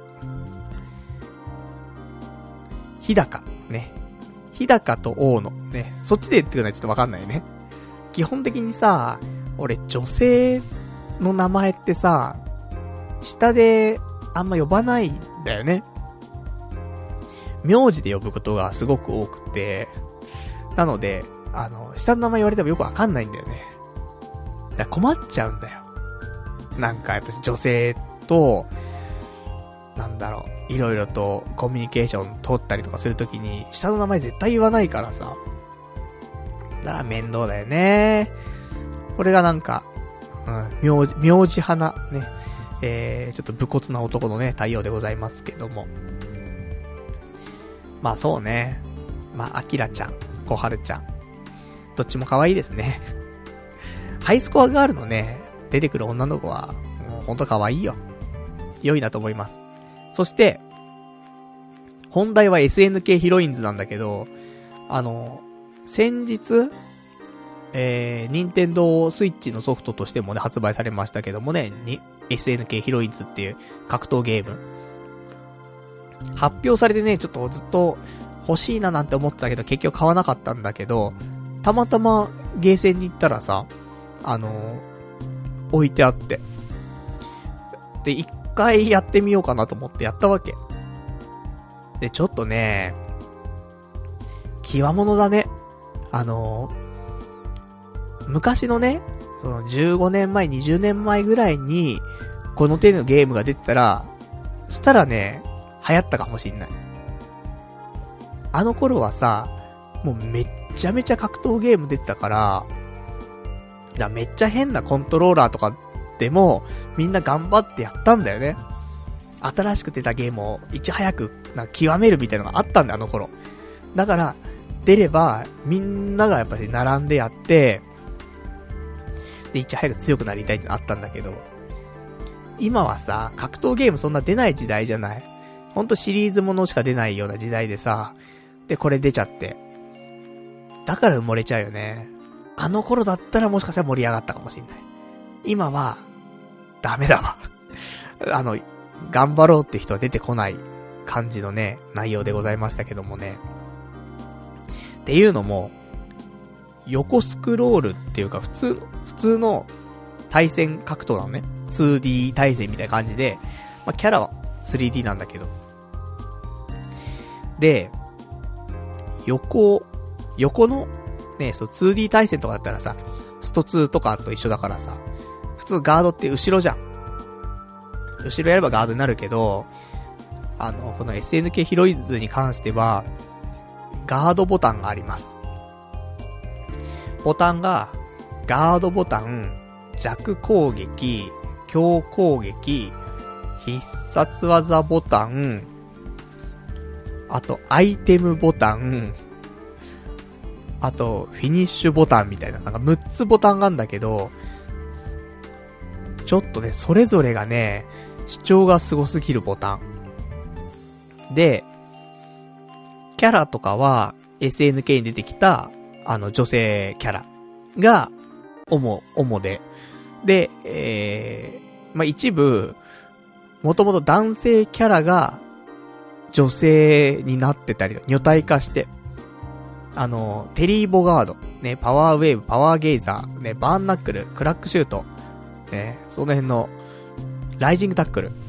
ね、そんなことをやっている、あの、パワーダンク、ね、やっているテリー・ボガードが、えー、女性、女性化してね、テリー・ボガコちゃんみたいになってますけども、まあ、それちょっと使いたかったから、それとね、あと他のキャラも使いたいなと思って、俺、知らぬい舞が好きだからさ、知らぬい舞選ぼうかなと思ったら、うまく選べ、選べなくてね、なぜかクーラ、ね、クーラーを選んでしまいましたけどもね。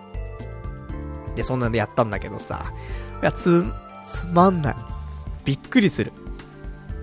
いや、大の大人がさ、すげえ集まって開発費かけてさ、作ったゲームだからそんなこと言っちゃいけないんだけど、まあ、なんだこれは、だったけど、スイッチで買わなくてよかったなーって思っちゃった俺がね、やっぱ良くないなと思うんだけどさ、ね、このゲーム好きな人もいるしさ、真面目にね、作ってるわけだからさ。まあ、合わなかったって言うんですかね。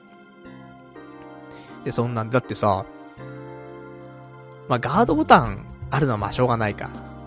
3D 格闘だったらね、ガードボタンとかあってもさ、バーチャとかさ、あるからわかるんだけどね、普通の横の 2D 格闘でなかなかないよねって思いつつ、やりつつさ。で、倒すんだよ、相手を。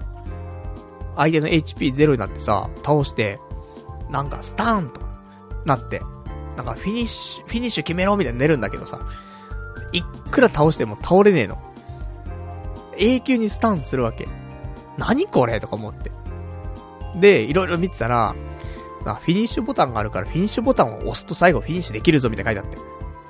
そんな、ね、あると思ってさ。じゃあフィニッシュボタン押そうと思って。で、えー、フィニッシュするじゃん。押すじゃん、ボタン。何にも発動しないの。何これと思って。フィニッシュ押してんの？な、フィニッシュ起きねえじゃねえかと思ったら、その、フィニッシュゲージが溜まってないとフィニッシュ、ね、なんかボタン使えませんみたいな書いてあってさ。何これと思って。で、結局なんかキャラを交換するとフィニッシュゲージ溜まってて、で、押してなんか倒したんだけどさ。なるほどね、と思って。なんか、格闘ゲームの概念は打ち破ってきてるよね。最後フィニッシュじゃないと終われないとかね。まあ、よくわかんねえなーって思いつつね、一応、えー、ラスボスまで行ってね、ラスボスがめちゃめちゃ強いってね、それまで普通に勝てんのに、ラスボスだけめちゃめちゃ強くてね、えー、負けてしまいましてね、そそくさと退散しましたけどもね。まあ、任天堂スイッチで出ておりますから、気になった方は、うん、俺はその分のお金で他の買った方がいいんじゃないかなって思っちゃったりしますけどね。ドラゴンボールファイターズ買ったらいいんじゃないですか？シュタインズゲートエリート買ったらいいんじゃないですかと。ちょっとね、思ってしまう。まあ、今日はこの頃でございましたね。じゃあ、他、ね、お話ししていきましょうか。えー、と言いつつ、あの、本当に一番ダセいやつやっていい？ラジオで。話しながらちょっと水分取っていい？ダメだわ。本当にね、カラッカラになっちゃうね。まあ、言わなきゃわかんねえじゃんって話なんだよね。出せ言ってんのが出せ。もう知られないように水飲めよってね、それがプロでしょってね。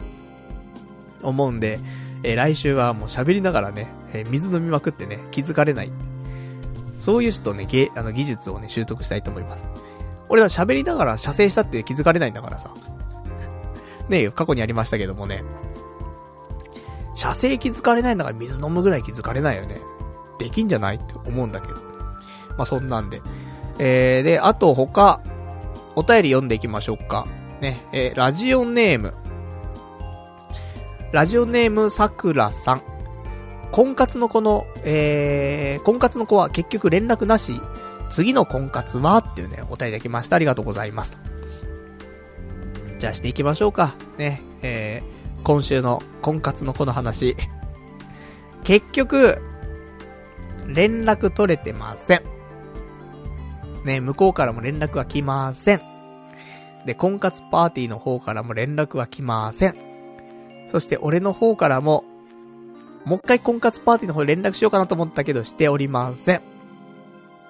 でね、あの、リスナーの方の中からはさ、あの、もっと行った方がいいですよって、ね、いうお声もあったりとかしてさ、まあそうだよなって思うんだよね。結婚とか付き合うとかってさ、こういうところを一個乗り越えられるか乗り越えられないかって結構大事だったりするじゃない。だから俺も行こうかなと思ったんだけど、あのー、なんつうんだろうね、これね。この先、この先、なんか次のステップに移行するってなると、本当に探偵雇うとか、話だったりとか、あとは直接ね、俺が動くって話になった場合でも、その、相手の会社経由で、あの、連絡を取ろうとしたりとかなっちゃうと思うの。で、相手の会社に連絡を入れて、うーん、どうかなって思うわけよ。例えば自分が働いてるところに、まあ、女性、異性から連絡が入ってきたりとかして、あれ何なのってなるじゃん。なんか、もし、その、なんだろう、その、連絡先をね、あの、なんか連絡つかなくなっちゃって、本当は連絡取りたいななんて思っていたんだけども、っていう、なんか、連絡来たらいいななんて思っている中でも、会社に連絡来ちゃったらそれはそれでちょっときつくないみたいな。って思って、うん、どうかなーって思ったりすんのよ。で、えー、ちょっと、あの、尻込みしてしまいまして、今週連絡しておりません。なので、あのー、ダメだね。もうこれに関しては、もうちょっと、諦めるって言ったらちょっとあれですけど、うん、一旦そこに執着はせずに、次に行きたいなと思います。こういうのをね、経験していって、人は成長するんだなって思います。悲しい。本当に。なかなかね、あの、尊敬できるというかさ、憧れられる人に出会うことなんてそうそうないかなって思うから、もちろんね、な友達としてでもいいし、まあ、長い付き合いができたらなって思える人だっただけにね、すげえなんか残念だなって思いますけど。まあね、仕方ないなって。これも運命かなっていうところだよね。ただ、まあ、来年かなちょっと同じ話題でね、えー、ちょっと話してたやつで、とある映画があるんだけど、昔やった映画が。これが映画館でやるっていう話があって、これ行きたいんだって話はしたことがあるの。だから、それに行ってみる。そこで出会えるかもしれない。そこで再会したらちょっと運命的じゃないっていうことで、なんか、それは行こうかなと。できればね、そこは、その、映画館でやりますせっていう、多分期間がね、あるんだけど、一番最初の土曜日。で、時間とかも、その今回、ね、あの、一緒に食事した時の待ち合わせの時間ぐらいのタイミングで行くとかね。気持ち悪いでしょ、結構ね。でもそういうお互いの共通点を探し出すともうその辺ぐらいしか会えるところないから、そこでちょっと行ってみるっていう。向こうも覚えてたら、たまたまかもしれないけどね。会うかもしれないからってストーカーかよってね。あります。まあ、どっちにしろ俺一人でも行くつもりだったからね。まあ、ちょうどいいタイミングかなと思いますんで。まあ、それ、それでね、ちょっと行ってきて。まあ、それとは別で、あのー、来年になっちゃうから、そうすると。なので、えー、今年は今年で、他のね、婚活行きたいと思いますよ。ただやっぱり一発目は、えーと、その、婚活で知り合った子が来たのと、同じようなパーティーに行こうかなと、思います。まあもうね、もう会わないとは思うけど、せめてその、次の一回だけは寄せていこうかなと。し、渋谷で、えー、ちょっと映画が好きな子が集まるやつに行こう、行こうかなと。思っておりますよと。まあ、しょうがないね、ほんとね。まあ、そ、そんなところでございましたと。じゃあ、あとは、えー、いただいてます。お便り、読んでいきましょうか。お便り、えー、ラジオネーム羊ガエル水族館さん。なんか、アップルストアで詐欺師みたいな風体の、えー、写真撮ってもらってたじゃん。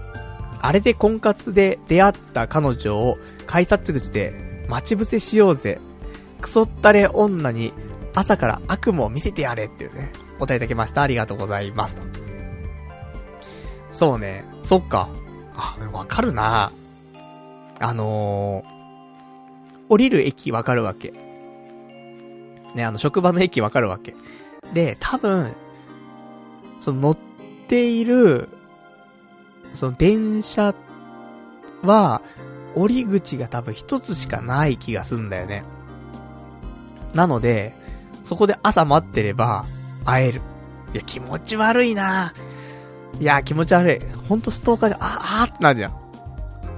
車掌さんってなるじゃん。駅員さんってなっちゃうじゃん。鉄道警察の人ってなっちゃうじゃん。怖いな まあね、それも可能かなってちょっと今思、思っちゃったね。で、しかも、その、ね、アップルストアで撮ってもらった、ね、その写真のようなその、詐欺師みたいな風体でね、待ってるみたいな。全然詐欺師、詐欺師じゃないですよ。ね。昭和、ね、戦後の詐欺師みたいになってますけどもね。まあいいでしょう。ちょっとあとちょびひげ生やしたらね、一発ですけどもね。じゃあ、そんなところで、えー、あと、じゃあ、ちょっと、これ一個喋って、お別れのコーナー行きましょうか。いやー、さっきから、もう、出せ、ね、もう弱音が吐きたい。でもちょっと吐けませんけどもね。えー、でも吐いちゃうなもうさっきは咳込みそうで咳込みそうで、もうどうしようもないもんね、これね。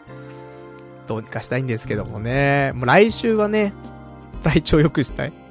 今日も早く終わってね、終わったら早く寝ようと思いますけどもね。もうじいさんなんだからさ、体調悪くなるって。ね、治んないんだからじいさんは。で、小学生とか中学生はさ、まあ、翌日、翌々日に治るじゃない。じじい、一週間経っても治んないからね。何これと思って。早く寝てんのに。栄養ドリンクも飲んでんのに。よ、全く良くなんないね。まあ、そんなね、えー、おじさんですけども、えー、今週、他のお話ですが、ああ、まあ、このぐらいかな。あのー、また物を買いまして。最近よく買ってんね。やはりですね、その、女性を意識する生活をし始めると、まあ、最低限のファッションというかね、あの、身だしなみってのは気になるわけでさ。で、そんなんで今週も、えー、お洋服買ってしまいました。えー、こちらまた ZOZO タウンでね、えー、ナノユニバースで、えー、タイプライターミニレギュラーシャツっていうのを買いまして、もともとが、これいくらだったんかな？もともと4000、いや違うな。もともと5400円のシャツが、なんと、いくらでしょうか？えー、なんか割引になっていて、4320円になっておりました。さらにクーポンで2000円引きになりまして、お値段2320円でございましたいいよね。シャツ。これからね、寒くなってさ、秋冬でシャツ着るじゃない。だから、買いましたけどもね。もう少しずつ、こうやって、なんかね、こうやって、クーポンが出たタイミングで買うみたいな、そういうルールでね、買っていくと、あの、徐々に、あの、ダセ服がね、ちゃんとした服に入れ替わっていきますから。で、別にさ、俺も高いの買うわけじゃないじゃん、もう。一枚、一枚さ、1万円とかするの買わないじゃん。だって、前回買ったニットとかだって、だいたい、安いな1500円とか。そんなもんだもんね。1000円から1500円ぐらいの金額で買ってますから。で、今回のシャツだって2200、2300円でしょ？まあ、このぐらいだよね。GU とかで買ったってもうちょっとしちゃうから、そう考えるとね、あの、多少、わ、わかるブランド。で、えー、まあまあ落ち着いたね、お服、お服ですからね。よろしいんじゃないかなと思って、えー、買ってみました。あと、もう一個今日買ってしまいました。ね、あの、お金ないんじゃないのっていうね、あるんだけど、買ったのが、あのビレッジヴァンガードで買ったんだけど、セガサターンの商品を買いまして、なんかね、セガのハードっていうの？メガドライブ、セガサターン、ドリームキャスト。この3つの、なんだ、モチーフにしたような、えー、グッズがすごく出てて、で、前に俺、セガサターンの体重計買ったんだけど、あれの、えー、メガドライブ版とドリームキャスト版も出てて、とかね、いっぱい今、サターンとか、出ててさ、で、俺、一番セガサターンが好きだからさ、で、見てたら、一個いいのあって、なんていうの、サ、サコッシュっていうの？あの、肩掛けカバンみたいなやつ、ちっちゃいやつみたいなのの、セガサターンの本体の形したやつがあって、欲しいなと思って。あの、ライブ行ったりとかさ、クラブとかね、行くときとかもさ、あの、ちょっとちっちゃいカバン、みんな使ってポーチみたいなさ、で、そのサコッシュみたいなのさ、えー、使ったりとする人もいるから、今度、そのライブ行ったりとか、あとそういうクラブ行ったりとか、するときに使いたいなと思って、で、サコッシュずっとなんか探したで、そんな中出てきたからさ、いいじゃん、とんがってて。なんで、ちょっとサターンのサコッシュ、買ってみました。で、近々届くと思うんでね、これを、ね、だ、いいのよ。日常使うとダサ、ダサいというかさ、やべえおじさんだけど、ライブとか、クラブとか、なんか行かれた集団の中に行く時に使うから、それはいいかなと思って。まあ、そんなね、ところでございやして。ね、いろんなね、いい商品あったから。まあ、ビレッジヴァンガード、今、そのセガサタン関係もあるし、あとは、あのー、オカルト特集もしてるから、ムーとかね。あの、いろんなムーグッズとかも売ってたりとかして、フリーメイソンのグッズとかね。フリーメイソンのネックレスも買ってしまいましたけどもね。だ送料がさ、あるじゃん。あともうちょっと買うと送料、タダになりますよ、みたいなあって。そっかーと思って。意外とね、送料高かったからさ。じゃ、プラスアルファで、とかって考えて、かん、あの、結果、えー、ヴィンテージ、フリーメイソン、えー、フリーメイソン、カ、カポ、カボ、カポッションネックレスみたいな。ね、なんかそんな売っててね、買ったので、今度俺がクラブ行くときには、もうフリーメイソンのネックレスして、で、セガサタンサコッシュ。で、で、帽子もね、あのムーの帽子ありますし、あとはなんかフリーメイソンっぽい帽子もあるから、まあ、どっちか被って。で、あの、金子メガネ店のね、あの、詐欺師みたいなメガメガネつけてさ、で、やっていこうと思いますからね。まあ、そんな中、ね、パルナイトを見つけたなんていう人いたらさ、ぜひ声かけてもらえたら、ね、あの、婚活で知り合ったんですけど、ちょっとあの、連絡取れなくなっちゃったあの、私なんですけど、って言ってくれればさ、あーつって、ね、なりますから。そしたら、一緒にね、あの、惑星ソラリス見ませんかってなりますからね。悲しい。ね。まあ、そんなね、あの、こんだけ長い年月ね、生きてればさ、やっぱそういう、失恋じゃないけど、そういうのね、1回2回ございますからね。まあ、これをね、私はちゃんと、あの、糧にしてね、生きていきたいなと。そんな風に思っておりやすと。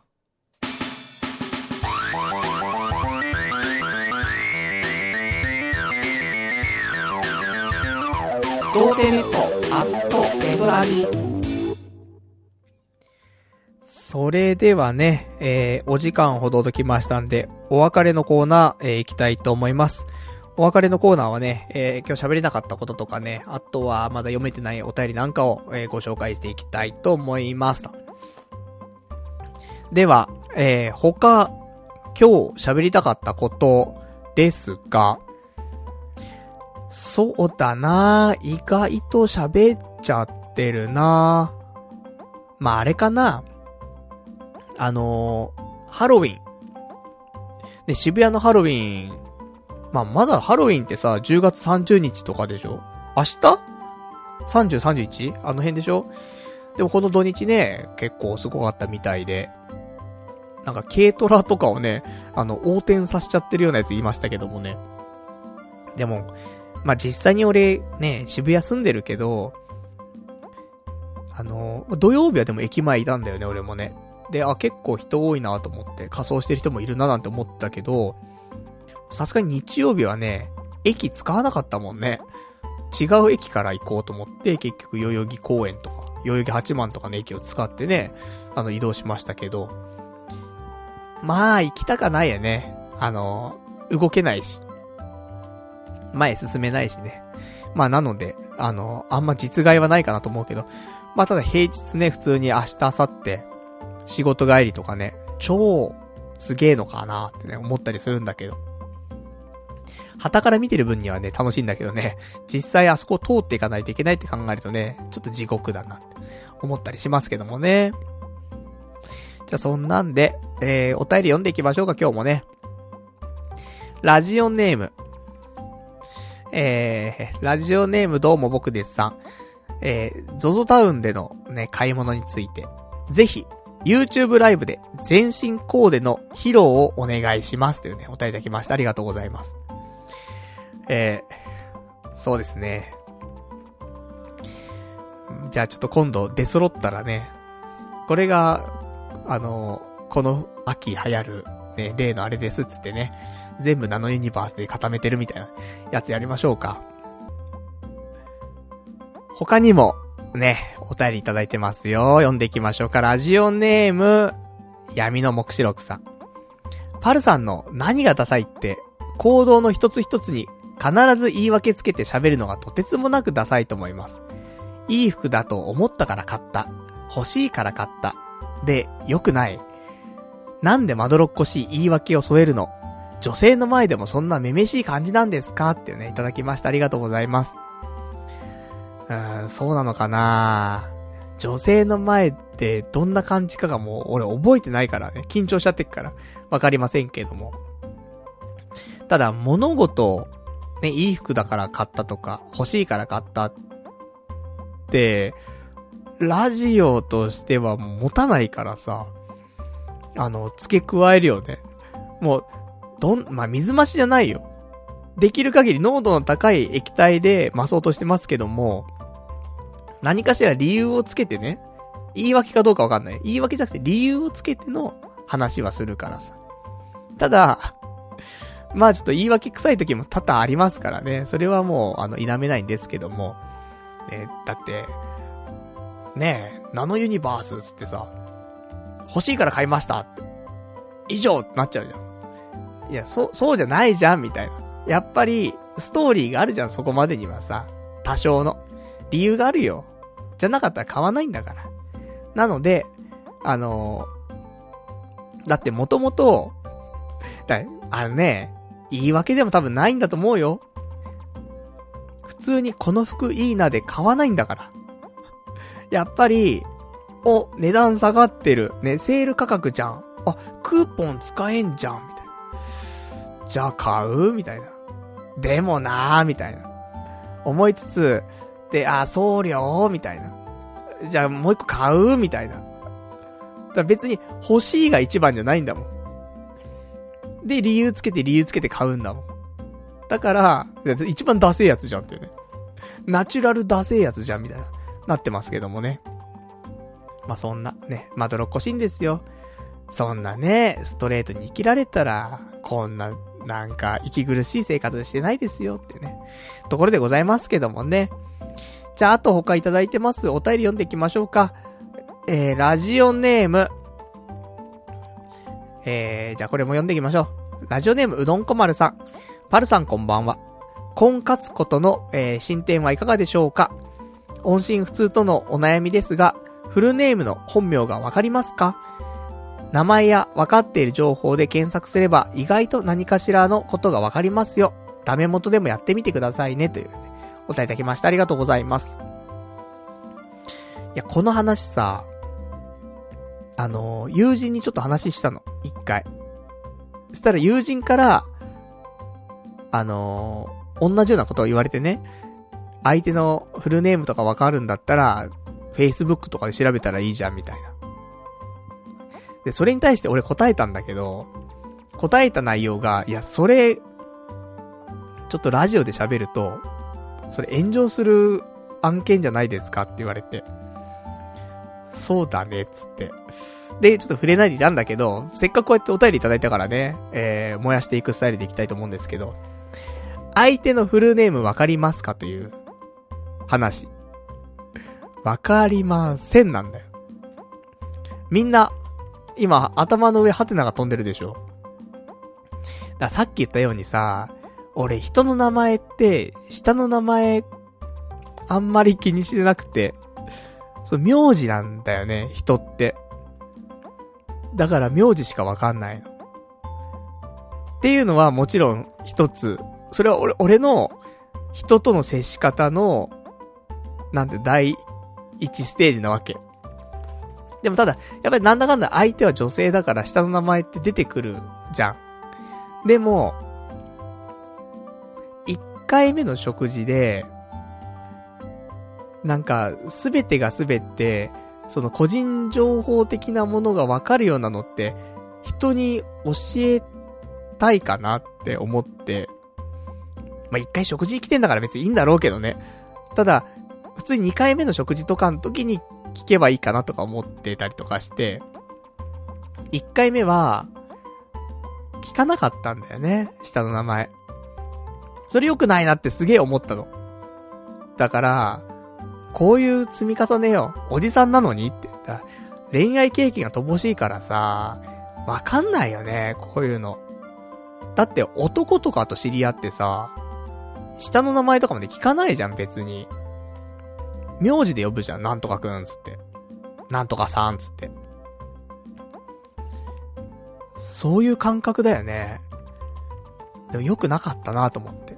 特に女性、女性でもやっぱり下の名前で呼べないもんな、俺な。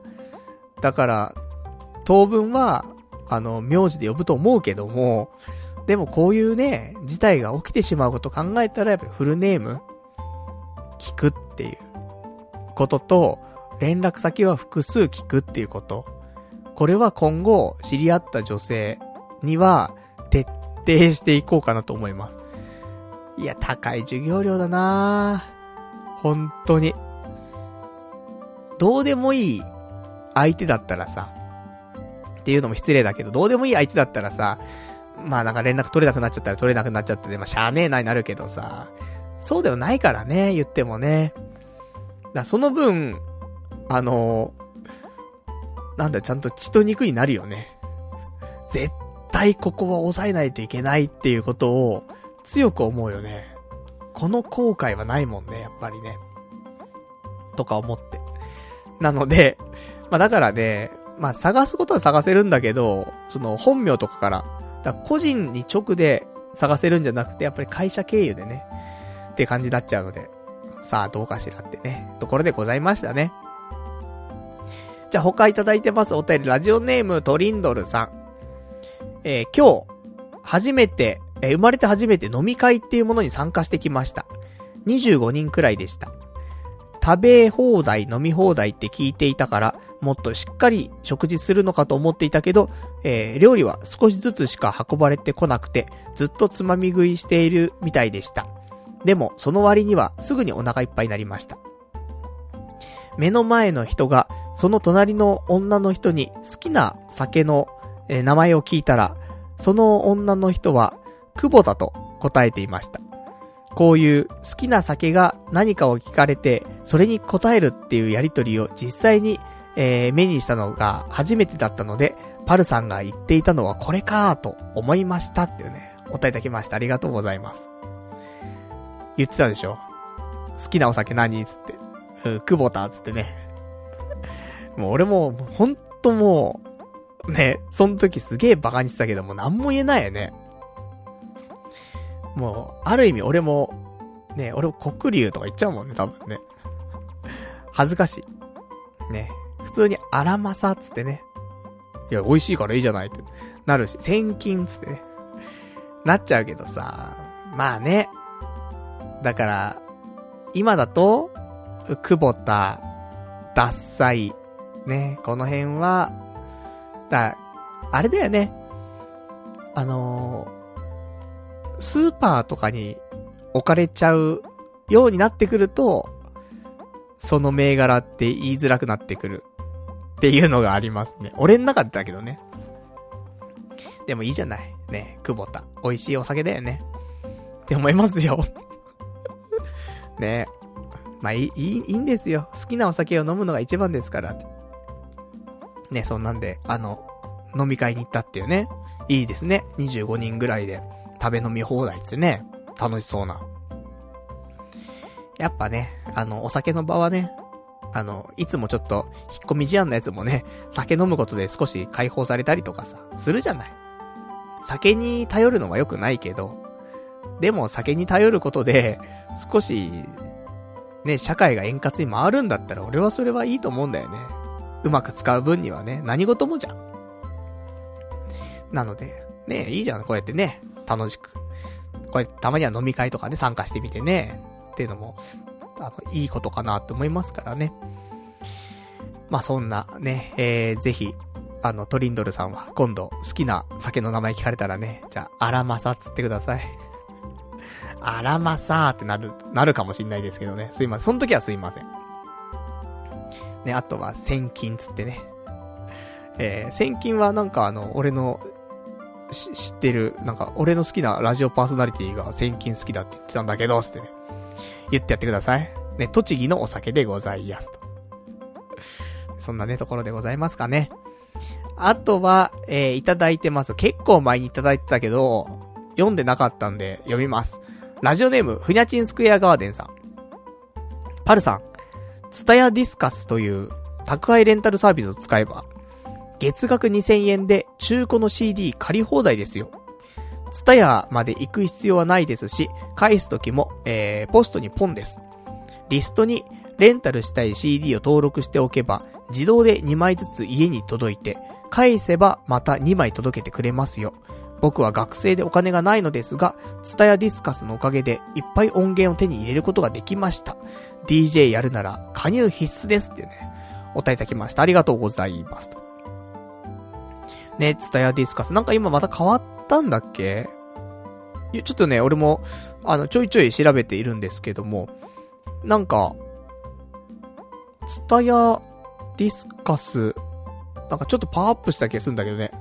わかりませんが。ディスカス。ね。えー、調べちゃうっていうね。全然パワーアップしてない パワーアップしてるかと思ったら全然パワーアップしてないんですけどもね。えー、まあ、なんか、CD だけではなくて、えー、DVD とかもね、普通に借りれるっていうものだったと思うんでね。あの、30日間、無料で、ね、使えますと。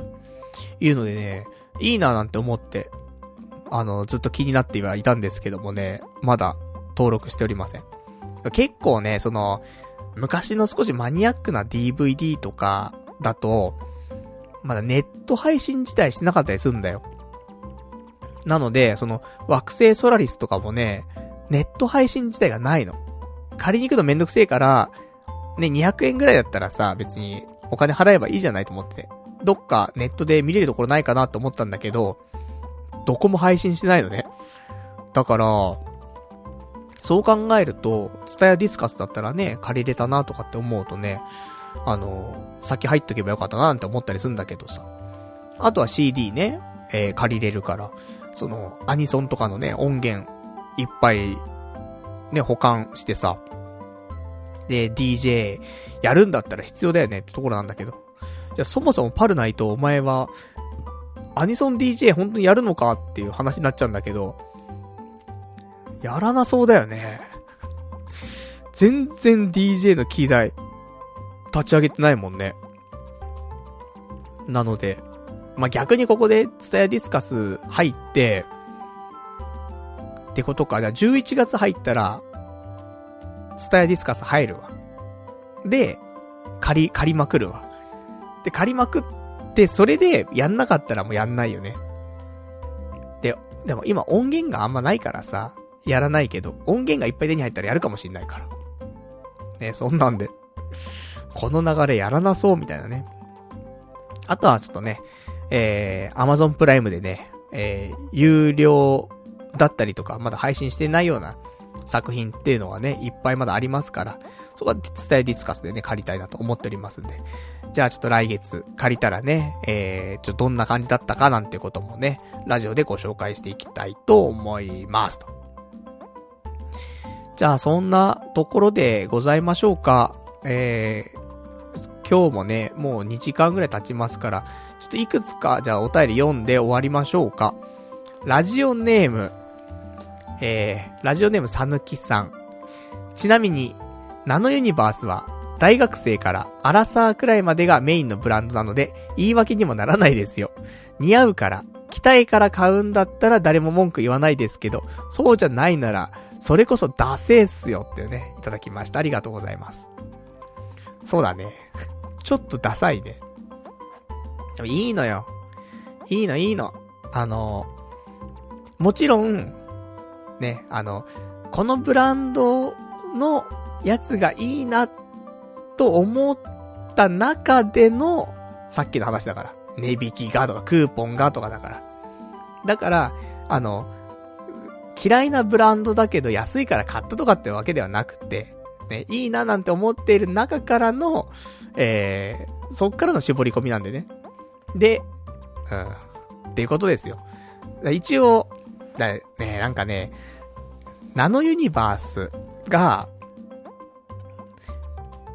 一番なんか、安定してるというか、そんなおじさんおじさんでもなく若者若者してるわけでもなくてさ、すごくちょうど良い感じだなと思って。だってそういうファッションとかでさ、セレクトショップとかで並ぶものとしてだよ。アラサーくらいまでがメインって、あんまなくない？逆に。じゃあ、アラフォーメインだとどこ？ってなるじゃん。セレクトショップとか。なかなかないよね。そうすると、ね、ちょっとおじさんでも着れるような服っていう。それでシャレオツってなると。まあ、うちの親父とかでポール・スミスとかだったけどね。パンツとかポール・スミスのパンツだったからね、親父。俺は、俺は島村とかのパンツかもしれないのに、親父はナノユニ、じゃ親父はポール・スミスのパンツ履いてたからね。金あんなと思ってね。そんなこと思ってたのが、いつですか？俺が実家にいた頃だからね。俺ほんとはその頃ユニクロとかのパンツだもん、今でもそうだけど。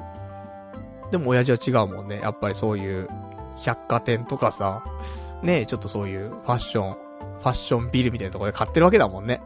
竹置口とかだったもんね。だ、親父とかさ、ねえ、お、俺、俺が、だから二十歳ぐらいの時に親父が何歳もう50後半とかでさ、その頃だからね、ほんと10、15年とかさ、18年とか前の時に、親父が、ポール・スミスとか竹尾菊池だったからね。ずいぶん頑張ってるよね。偉いよね。そういうところもちゃんとしてて。それに比べて、あの頃の俺は、ね、ジーンズメイトしてね。恥ずかしい。ね、恥ずかしいですね、ほんとね。まあ、そんなところでございましてね。あの頃からでも無印だったら無印が多かったかな、なんて思いますけど。じゃあ、えー、お便りじゃあこれを読んで終わりにしましょうか。ラジオネーム羊狩り水族館さん。大丈夫。先週の放送で、実は相手の女性は俺のフルネームを知ってるんだよねって連呼してたし、ああ、パルさん、女の名前知らないんだなって、みんな察しがついてたよってね、お答えいただきました。ありがとうございます。ね、皆まで言わなくてももう分かってくれるみんなね。ありがとうございます。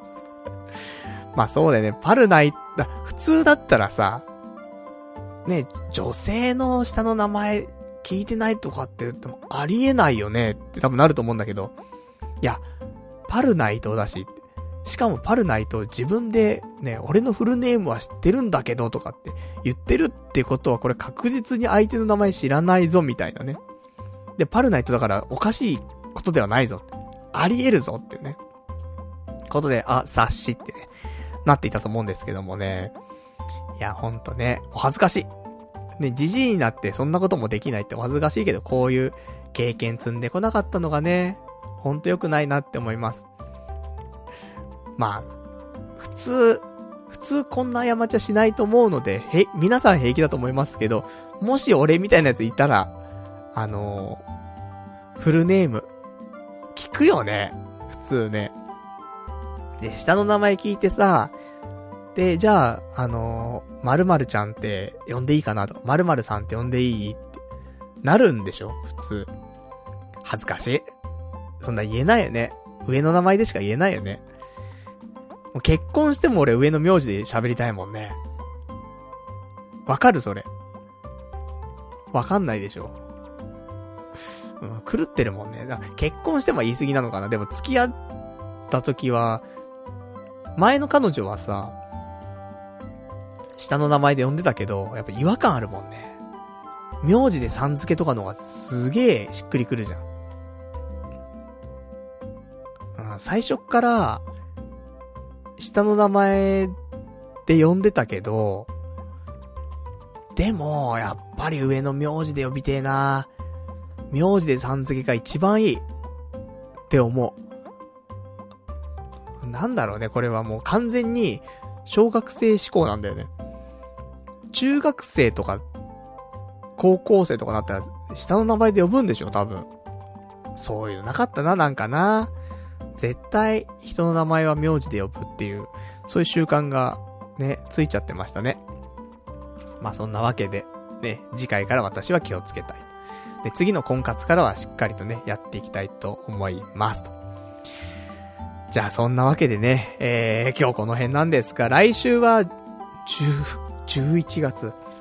やだな11月の4日日曜日。えー、またね、22時ぐらいからやって、じゃあ、違う違う、11月の5日、月曜日。ね、またやっていきますから。今日仕事がね、結構、あのー、伸び伸びで、で、ギリギリまでね、えー、帰ってこれなかったんですけどもね。まあ、来週は、もっとね、えー、体調も良くし、仕事も早く終わらせ、ね、万全の体制でラジオやっていきたいと思いますからね、お楽しみにしていただきたいと思います。あの、前半ね、また言い訳しちゃうんだけどさ、あの、ぜひ、ポッドキャスト聞いてほしいんだよね。で、前半の、その30分ぐらい、あの、聞いてほしい。あの、あんまぐだついてないよ。なんだ、だからね、俺、調子いいなと思ったの今日。意外と。お、結構、いけてるなーなんて思って。そしたらさ、あの放送入ってませんけど、みたいなさ、お便り来てさ、あーつってさ、それであたふたしてさ、で、そっからなんか、あ、なんか、ちょっと体調も良くなくなくなってきたと思ってさ。